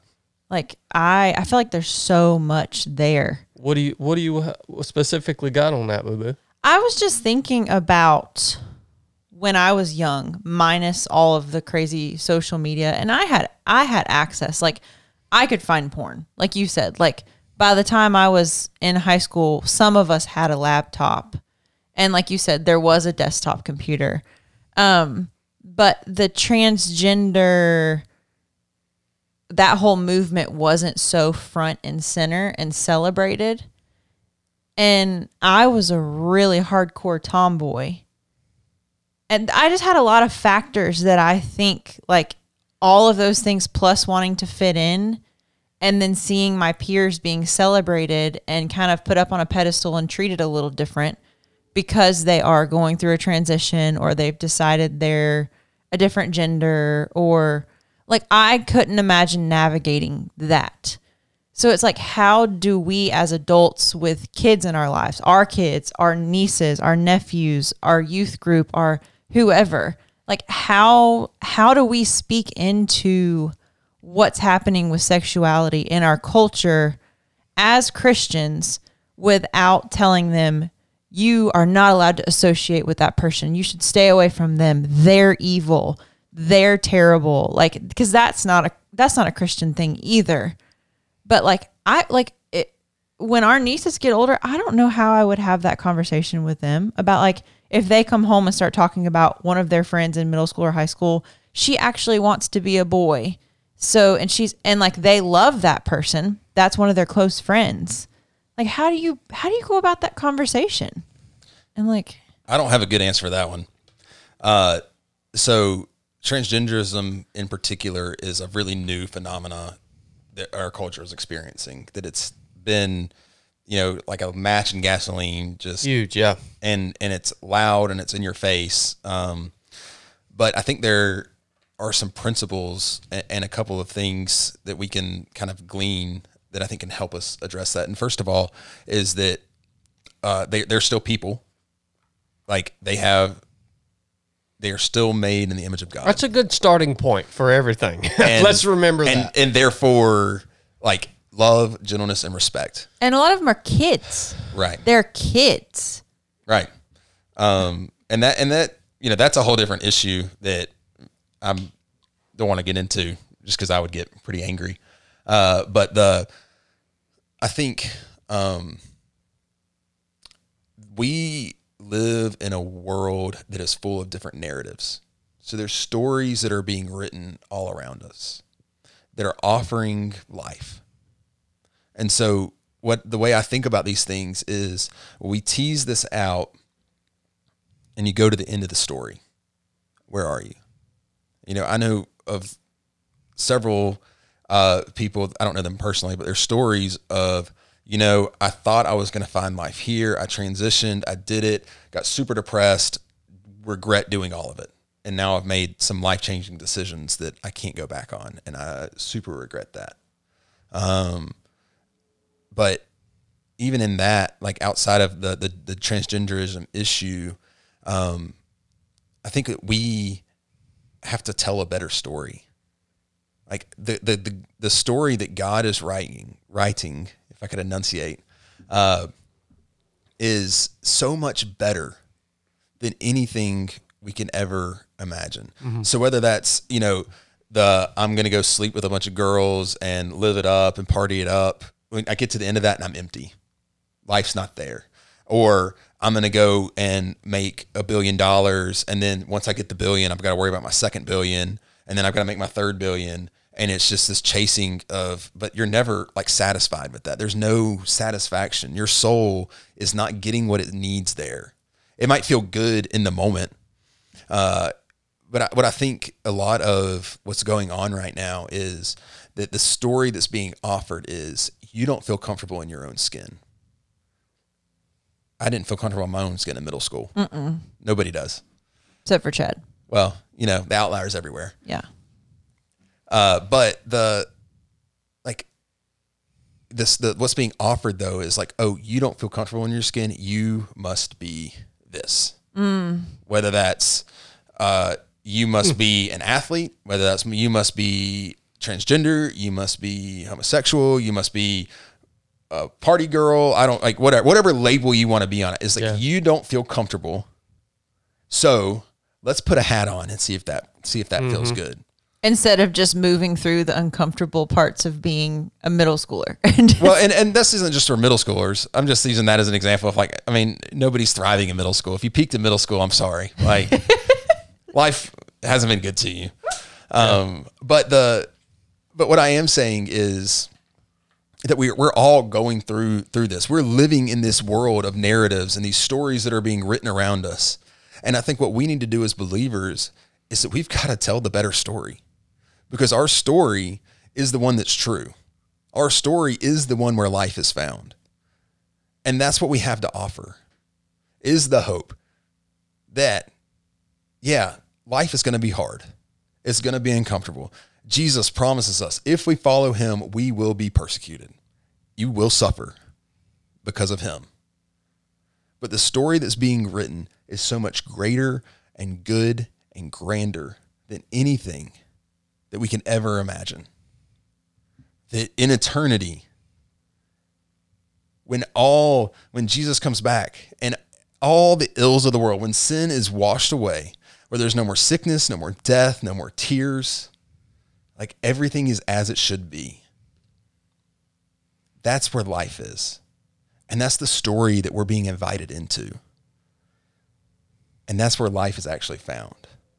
Have you found a way to to get these just just as an example because we keep talking about like these middle schoolers high schoolers that are in the thick of these hard things that we're talking about have you found a way to get them t- to grab onto the idea that you just told us like or is it I mean, yes and no. So I think there one of the things in, in dealing with kids is that I, I think of it like you're a gardener.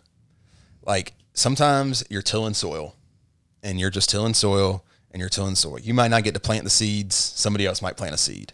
Mm. Maybe there's never a seed planted. Like, but as like as Christians, we aren't like the we aren't the ones that save people. The Holy Spirit is the one that saves people.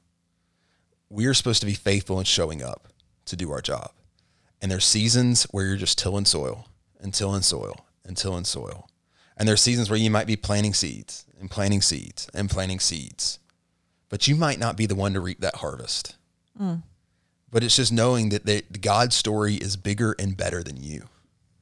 And that in his faithfulness, his timing, trusting, praying, knowing that like he is good and does come through on his promises.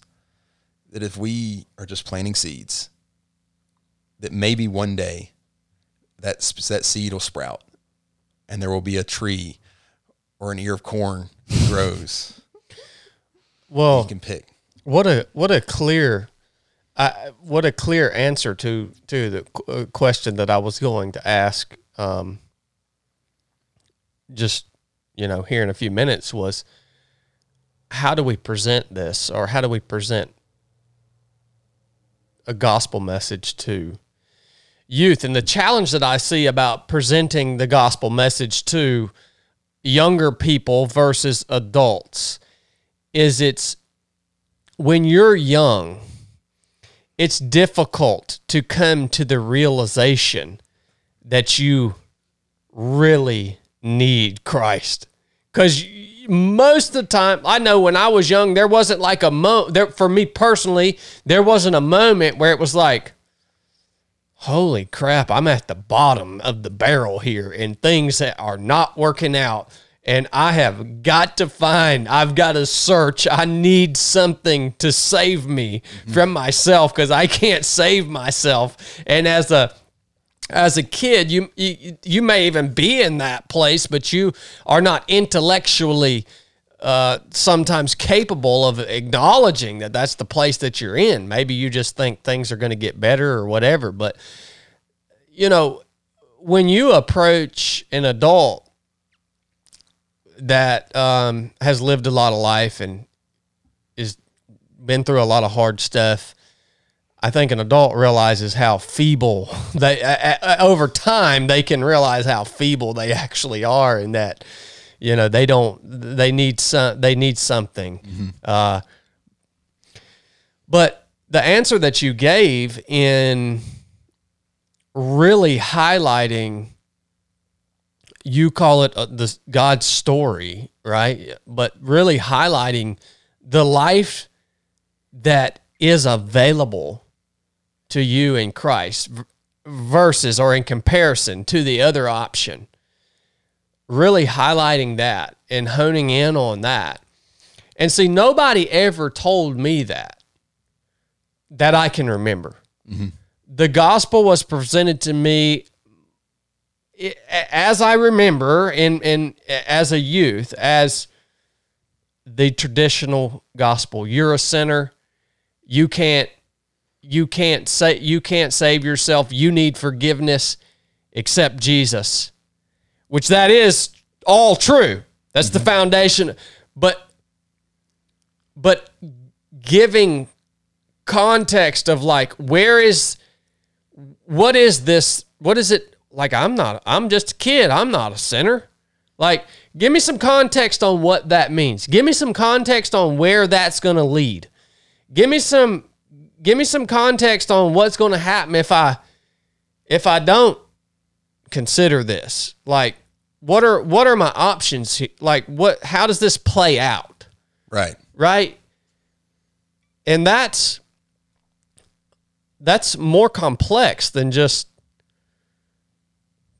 i, I mean per, I, I hate i hate to, to to sound like i'm advocating for not just a pure and simple presentation of the gospel but maybe a child or a young person give them some give them a little context and what you're talking about here. Uh, does that even make sense? I mean, I guess like I don't know how to respond directly to that that question, but I, I think like as you were talking, what I was thinking is that the, the gospel is that, but it's so much more than that. yes there's yes. Like there the and so you know uh, if I'm discipling a kid, it is it's just being curious. Like I don't I don't go to a kid and talk about sin and be like you're a sinner and you suck. you need to do better. Cuz that's not the gospel. yeah Like uh that's definitely not the gospel you're right like that's legalism. yeah And that's not at all what what my heart for kids is. Like do I want you to make better choices? Yes. Like do I want you to thrive and to live a full life? Yes. But but what I really desire for you is is to fall in love with Jesus and to find your identity in your life fully rooted in him. Because that's the only place where your soul is going to find the satisfaction that it needs. Because that that is what you're created for. Um, and so you talk about adults or, or or really everybody. I'm changing gears. Sorry. no i think i think you're you're exactly right as i think through this more in my head like this is all just new things that i'm thinking about i think it also applies to adults Yeah. yeah Can I say something really quick? yeah You just did. you guys are mean. I feel out of the, the loop. When you guys are both discussing that, the difference, I was thinking about how different life is as an adult versus a kid and like what things were important to me in middle school and high school and how little my world was. Like there were probably six or seven different things, which it may be different now because they they are. Uh, there's a lot more in their world. But but it's still true. Yeah, it's like it was like my boyfriend, my friend group. School was like a little thing on the back burner. It was like my outfits, my dog, my family.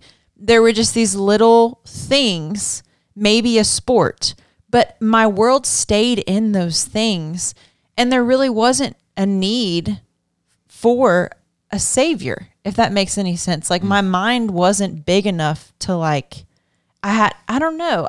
I don't. You're getting at the root of like a challenging part. I see. You're you're just what I was talking about. Is that kind of? Yeah, you're getting at the root of like the challenging part of of talking to younger people about Jesus because I as an adult, I deeply understand Well, because you felt the need. my need for Yes. Christ. I deeply Yes. understand that. And I value I literally value my faith above any other gift I've ever received.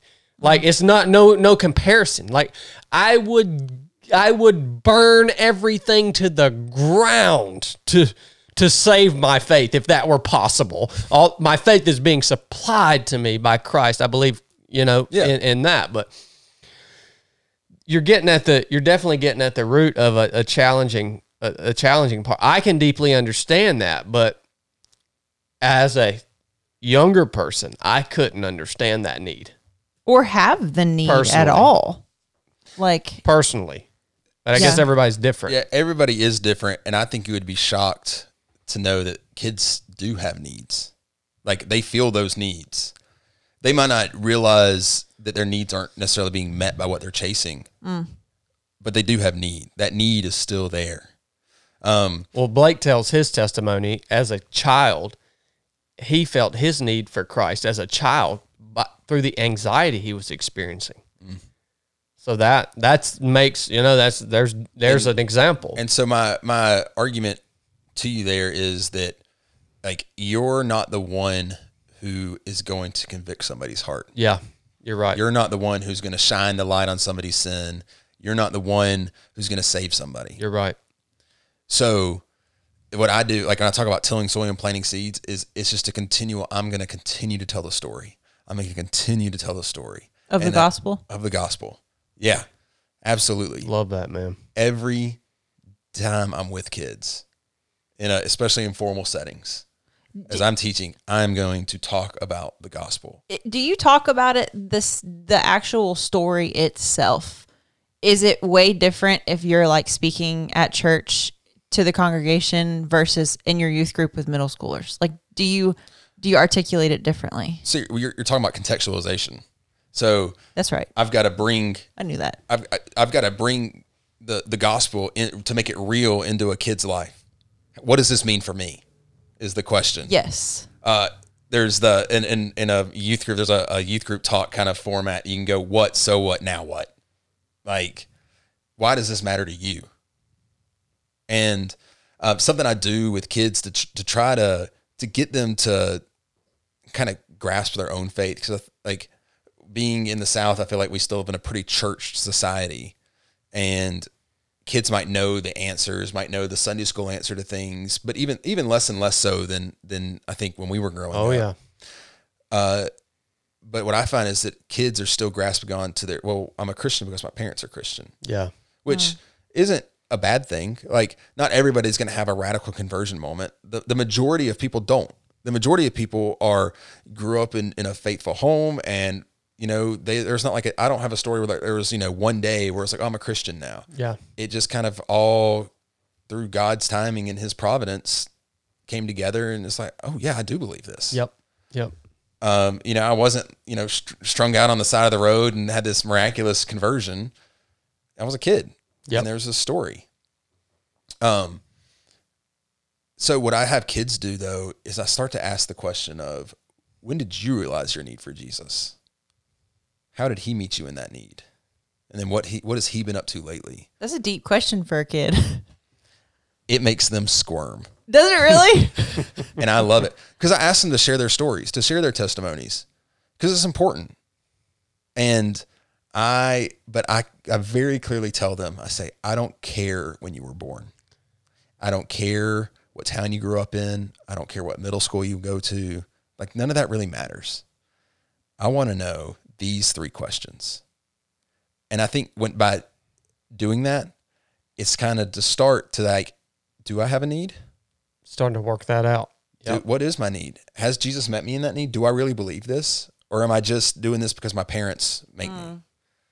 Um, to try to make take their faith of their parents and then bring it to their own. Yep. Yep. Um, That's wonderful, man. That's wonderful. I can't say enough about parents though that are are faithful followers of Christ who disciple their kids, who are showing them like, hey, here's what it looks like to be a mature follower of Christ. And we're going to model this in our home and we're going to talk about it. And it's it's an emphasis in our home. you can see the fruits of that in what Oh. you do. Like, There's a I mean, there's a youth ministry moniker that uh parents are the primary disciplers of their children. And to an extent I agree with that and to an extent I don't. But uh I like you the things that are going on at home. If you are a believer and you're raising kids, that's where the money is. This is where we can we can talk about real things. This is where we can dig into life together. This is where I can model that, you know, what does it look like to have a quiet time? What does it look like to spend time in the Word? What does it look like to have a prayer life? And I can teach you to show you the way of how, how to be a mature follower of Christ. Knowing that you're a kid, you're going to mess up. I'm 31. I mess up. Like, I'm not great at this. I'm not perfect but it's that modeling and at home having the conversations um, and i think that i mean having the conversations cracks the can on uh, really everything we've talked about is uh, you know sexuality performance athletics play like all of these things. It's like as a parent to to know your kids to talk to your kids to treat them with the dignity of an image bearer and to know that like your voice matters in their life and you have a very special and particular role to play mm-hmm. and that god has called you to this moment and equipped you for this moment and that he has people around you to support you and to help you talk through things and like you're not alone but you're the one that's the primary voice in their life and that's a great privilege and a great burden. Yeah. Yeah. Man, that's powerful, man. I think it's just something that a lot of people probably need to need to hear. That's powerful. What do you think about that, Boo Boo? I think we don't have kids, and that idea of that kind of being on us if we did have a kid is terrifying. It's like the the burden of getting that right and But so my favorite uh, parenting uh, moniker, or you know, the, the the research shows, is that parents that crush it thirty percent of the time are the ones that are absolutely doing the best. wait, Not what? you have to get it right thirty percent of the time to be an absolute amazing parent. Thirty percent, That's doable. which in baseball terms means you need to bat three hundred. I don't know what that means. Thirty percent of the time, you're getting a hit. Okay. And I think what and, and to use baseball as an analogy here, I think we need to focus on hitting singles and doubles more than we need to try to crush it out of the park all the time. Mm. You, you know what? When you said that, you know what thought like thought popped in my head that I didn't say earlier.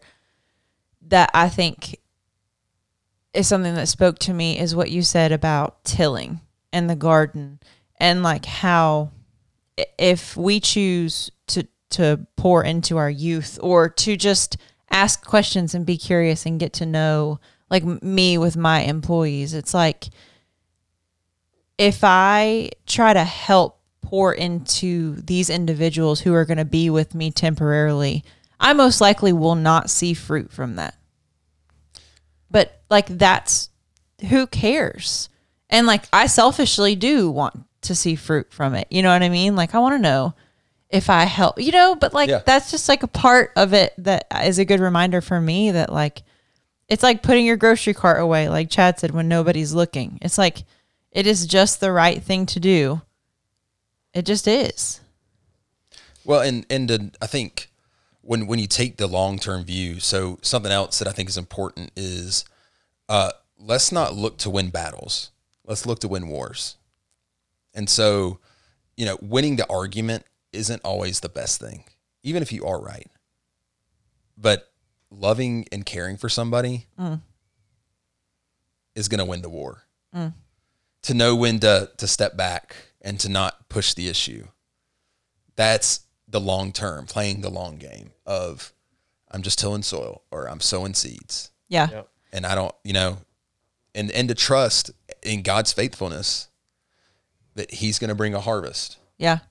And, and I want to say too, and I know me and Rob both have engagements, so we'll have to wrap it up pretty soon. Yeah, that's fine. but I don't. Yeah, this has been a powerful conversation. I don't want to get sidetracked on fitness or anything like that. This is enough, I think, for the listeners to chew on for a while. yeah, I, I wanted to say that we still got like 15 minutes. We're not, we got more than 15 minutes. But just to, to say, like, when you guys were talking about, um, when you, and I knew this was going to happen, but I just wanted to speak about both of your personalities. When you guys were mentioning sports and how it becomes like a thing where there's so much on kids to perform and it's not about fun. There was quite a few people who got a little frazzled, you know, and they were saying, well, and a lot of them were very respectful. Hey, well, it's also very important to push our children. And I'm like, I have Rob over here who doesn't miss a day at CrossFit. And like, I mean, you, you both of you guys are highly disciplined. You both put yourself through extreme suffering to to become the people you want to be every day. Like I know both of y'all are going to challenge people no matter what. It's like y'all aren't saying let's just be soft on all the kids and like cuz some of this could come across that way if mm-hmm. if you don't understand For who me- both of y'all are. Yeah, you for- know? for, me using using the example of, of sports just as a, a singular example, it's it's it's about pushing them in the right areas, like Right. push them to become a better teammate, Right. push them to uh, be become um, a better competitor, or or what the the aspects of themselves that they're that they're that they need to develop. Don't it's not pushing them to hit this certain performance standard so that they can achieve some societal goal. It's pushing them in the developmental aspects. Mm-hmm. That's where I that that's what I would lean most into. Yeah. Well, I totally agree. Like, I'm not advocating for for being soft on kids. I think we need to challenge kids. Mm-hmm. The higher the bar you set, the higher they're going to reach. Like, we don't need to have low standards. So don't don't hear me say that I like you can just quit and not do anything and whatever. Like, but I do think it's really important. There are so many skills and things that, and, and lessons you can learn from playing sports that apply to life.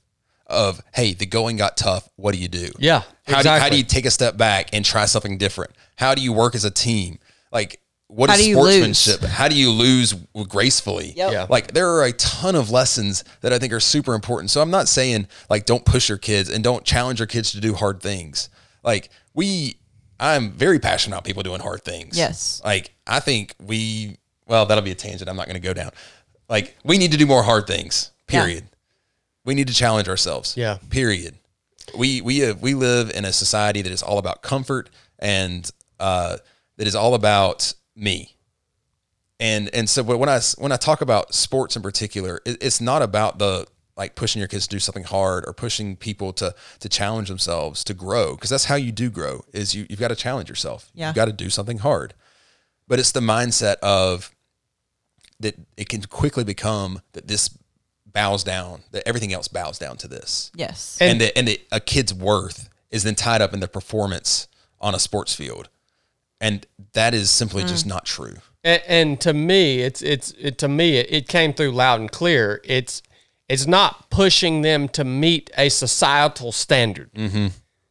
That's it's and it's the same with school. Mm-hmm. Why? Okay, yeah, you can you learn a lot from having to go through grade school. You learn how not to quit. You learn the foundations of the knowledge that you need to get you through life. You you learn how to interact with people. All the things that you learn, all those are all important things. So yes, you should show up for school and do and and you should do well. But not but not so that you can go to freaking Harvard, man. Like it's so that you can be prepared as a human being to get through this life. Mm-hmm. So that's what came through loud and clear to me. It's when when Rob talked about rushing kids through childhood. It that that to me, what that looks like is you're rushing them uh, to meet some some arbitrary goal that's been placed on us as human as Americans by the society and the culture that we live in. That's what came through to me. So Well, and, uh, and- thanks for clearing that up. And to redefine what is success. You know that that's that's a great that is because we throw that word around, man.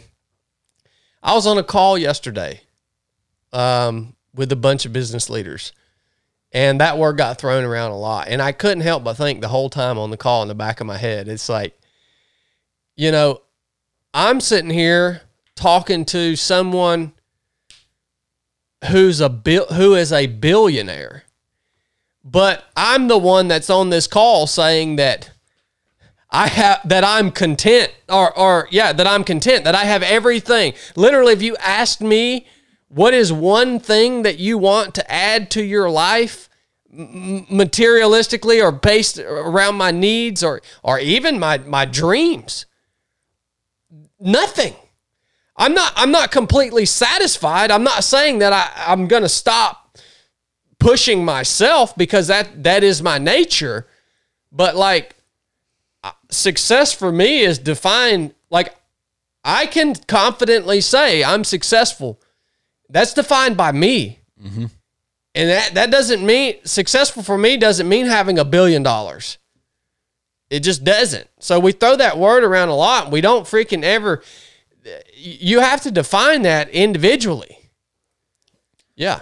I totally agree. And and I think in terms of kids too, I think one of the points I was trying to make is though that as as a parent myself, I can get wrapped up in my own dreams for what success for my kid looks like. you mentioned that yeah and I but and so really what I'm trying to say is like sports are a great place to learn, a great place to like there's lots of lessons there. But kids need to be allowed to be kids. Play is such an important part of growing up. And I think when we when we put the pressure on to to succeed in at, at a in a worldly sense of like whatever societal standard is, we can take the joy out of things, and then kids don't want to play. Mm-hmm, mm-hmm. And instead of, hey, you want to try something new? I've got a, a middle school student who had never played tennis in her life. Decided when she was in sixth grade, I want to try out for the tennis team. And I so respected that because she knew she wasn't going to be good at it. She's playing with people who've been playing tennis their entire lives, and she's brand new at it. But she's like, I want to do this Good for her. and she tried it and she loved it. She's probably not that good, Yeah. but there's joy in in in that athletic arena and a, in a middle school level that it that she was allowed to just be a kid, try something new. there was a Huberman episode with a lady. I don't know if you listened to it, and it was a really interesting concept. It reminds me of this girl who tried tennis. She was saying they have a bunch of data saying that, like, if you're approaching a kid who did really well, say at a sport, if you tell them you're so good at mm-hmm. baseball, it's detrimental. It's mm-hmm. limiting. Instead of saying, you have put so much effort into this and I see how hard you're willing to work. And I and like to I think I told you about this, Boo. Yeah, you did. to to and I feel like that that's an awesome opportunity for her. Like hey, yeah, you're not really that good at tennis, but holy cow, like the bravery and the determination it took, like that is really something to celebrate. Yeah, well, and and just to be like in terms of pushing kids to do hard things, she wanted to try something. Her parents didn't say, "Well, you've never done that before, so you shouldn't do that." Mm-hmm. They were like, "Yeah, we're in." They got her tennis lessons. They tried things. They like it's like we're gonna we're gonna support you in this. Yeah. But it's really the effort because for my own child, my hope is not that he is just a, a successful person in the sense of like, oh, I want him to be wealthy and like, I want him to be a godly and good man. Like that's my goal for his life Yeah. whatever that looks like. I'm not the one writing the story. I get to be a supporting role in this. And so I'm going to celebrate when he tries something and fails, but he tries his best mm. and he works hard. And I know he left it all out on the field. Even if it wasn't successful, it's like, man, you did a, like, you tried really hard. Let's talk about what didn't go well. Like, let's, let's have a coaching moment of like, what didn't go well? Like, why do you want to try something different next time? do you like and just like talking through those things instead of his whole you know value being tied into to success on anything success to me is like you're somebody who doesn't quit you're somebody who works hard that does what's asked of you and that supports your teammates like that's all i can ask from him Yeah. That would that would make a better person long term than them just being gifted at the sport. Right. I mean, they're going to be more successful in life and have a better, happier. Yeah. Well, that's relative. Um, I wanted to ask one, and I could tell we can wrap it up, but I is there anything that people can do like because a lot of people I know have a youth pa- pastor. Is that the right word? What's the, I'm, I'm a i'm a director i'm not a pastor oh? So what's your tri- what's your title? youth director Youth director. one day i'll be a pastor What stop? What like what can people in the community do? Like you do a lot, and I, I hear people all the time at the gym, like just low key when I'm creeping, like come up to you and be like, "Hey, my daughter or my son, like you made an like impact on them. I appreciate that." Like, is there a way they can support you and what you do, or is that kind of Um, well, first of all, is like your prayers for the person in that in your community who's serving in those roles. Like, this is a really really hard job, but I've got the best job in the world. Like, I love what I do, and it's it's praying for them. It's sharing like. it- It's money to me when somebody comes up to me and tells me like, "Hey, you're making an impact. What you're doing matters." Um, like that is wind in my sails because sometimes it is like kids do dumb things they're kids i did dumb things when i was a kid like and so you can get frustrated like am i am i making a difference? Am i like is is, is what i'm saying getting through to anybody? And it can kind of get to a dark place. But when you have people that share like hey i just want you to know like you're doing an awesome job. You're showing up. You're making a difference in, in my kid's life. Like those are the things that I think like really help me give me energize me to be like oh let's like let's go. Like if I can if I can impact one kid's life everything I'm doing is worth it um that and then um I agree with you. It's hard to keep that perspective. the I think um sorry my train of thought is everywhere we've only been at this for like over two hours, so it, it no doesn't pressure. feel like it. So, um, the just to like appreciate people. Um, it like like I said, this this is a it's a very time consuming job. It's a very difficult job, um, but I love it. Um, and but ways when people do things tangibly for my family. This feels really like selfish. I'm like, oh, you should do things for me because it's awesome. And I love it. Well, this applies to uh, people and communities all over Right. the, the United States or the world, man. Right. But if there's any like tangible way that you can just like, hey, we'd love to take like bring you dinner, or hey, we'd love to like watch your kids so you and your wife can go on a date, or you know what whatever like just small tangible things that might be like an inconvenience to you, but are like it. Those are the kinds of things that really speak life to me because like a lot of my life is pouring out and giving and giving and giving. So, but when somebody like shows interest in me, uh, another third thing I would say is like just ask how they're doing.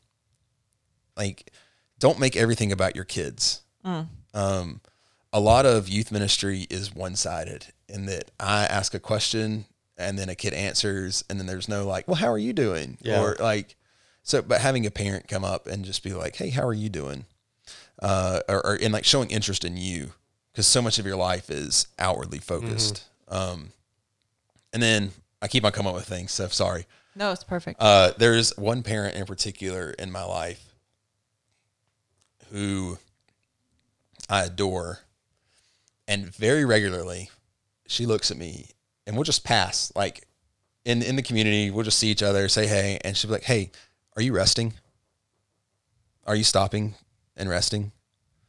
And that speaks the world to me because that tells me that she cares about me and not about my performance with her kids it's that I matter, and that that's I think that's a huge message because like I'm still a person too, and I I need encouragement. I need you know I need those things. Um, we so- all do. yeah, those would be a few things. I think there will be a lot of people listening to this that most people will probably have a wait director of youth. That's my technical title. Oh, why are you looking at me like that, Boo? Well, you got those sunglasses on. This this bright. This is uh, you guys need to replace this with incandescent. This is just really disturbing. To Oh, me. Rob, I forgot to give you your gift. a gift. Yeah. Oh shucks. Well, you already know what your gifts are. I know. So, you guys know our partners at Barbell Apparel. Um, they have supplied some really good stuff for our podcast guests. So, I got a pair of Barbell Apparel jeans right here, which are my personal favorite jeans. I know Rob's real picky about his jeans. Well, So- I've, I've got issues, Chad. So I, I, I'm going to be interested because you asked me about these jeans months ago. yeah, And so I'm going to be interested on how you like them. So we got some jeans there. We got some shirts. Thank you, Barbell Barbell Apparel, for uh, providing this for the guests. I think you're going to enjoy them, Rob. But you just so. let me know. I hope so. And Rob, if people want to find you, what just happened? Graceful. I gracefully passed the Rob's podcast gifts from Barbell. If people want to find you, Rob, what, what's your what's your Instagram or whatever? Where do you want? I don't know. Uh, Are you serious right now? I really don't know my Instagram handle. oh my gosh, are you looking it up? Well, Yes. are there are there thing are there is there a place to go where people can support your ministry or? No, Lord, Rob. Gotta start a I'm not a website. marketing guy. Start I a mean, website, I man. do you have it? Because if not, I have Uh, it. Rob underscore Edens, and you'll get to see all of two posts. So Oh, enjoy yeah. that. Oh my gosh, yeah, your Instagram is sorely lacking. Sheesh. It's probably a private profile too. No, it's public. Okay. All right. Good on you, son. But my my family one is private, Okay. but that's just mostly pictures of my kid. So It is all pictures of your kid. Um, Boo, we got super chats. Did we really? We got a couple. Um, so the first one was Jax Teller, ten dollars. As parents, we make things easier for our kids. We need to take responsibility for them and teach them that hard work and failures is life. And that was early on in the podcast before you guys echoed the exact sentiment. Thank you, Jackson. Jax, thank you for getting us back on topic, man. Yeah, he definitely. So Gary Moxon, um, I think he gave us quid. I don't know what this little thingy is. It's definitely not a dollar sign. Thank you, Gary. Um, and then Who was it? Who was that? this was Gary. Oh, Gary Moxon. Gary. I appreciate you, brother. So Jax did another one, twenty dollars this time. He said, "A good thing to practice as a leader or mentor is to show them that you're willing to fail, and everything you ask them to do, you would do in the trenches, and do the tasks or skills you ask them. Um, shows them the same as them. I messed that up, Jax. I'm sorry. Jax is bringing the word, man. I never even heard from Jax before. You know, when he said that was when I was talking about my employee that I didn't Okay. want to enter in with, and it was very relevant and good stuff. Um, Ira Beam was the last one, twenty dollars. God bless y'all for keeping it real. To Christ be the glory and honor. He paid the sin debt I never could have afforded. Ira, we love you. We love all you guys that watch and uh, and support the podcast, uh, either here on YouTube, um, just by tuning in. Man, you you support the podcast, and all you guys that uh, contribute through this super chat. It's unbelievable. I never would have expected it, and all you guys that join us on Patreon and support the show there and everything that we do. Uh, this literally would not be possible without you we could not possibly dedicate the amount of time uh, purchasing the equipment, the time that we put into it, if it wasn't for you guys. You guys are the ones that make this happen. And that to me is just an unbelievable gift that you guys give to us week after week after week. And I, I don't tell you thank you enough. I'm usually just really hard on you guys and yell at you and try to piss you off sometimes. But I want you to know from the bottom of my heart, you give us an unbelievable gift here at Three of Seven Project to be able to do what we've been called to do. Rob, thank you so much for your Hey, time thank you, today, man. It's a wonderful conversation, very challenging on many aspects, very informational for me personally. And uh, I'll take these things that we talked about here today moving forward in my own life. And I think that I feel personally better equipped to um, approach younger people i- instead of just trying to avoid any contact. Well, as a hermit, that's got to be hard. Yeah, So it's hard, but this was a good conversation, man. We love you, Rob. I love you guys. All right, Thanks, guys. Rob. Thanks for tuning in. Enough said.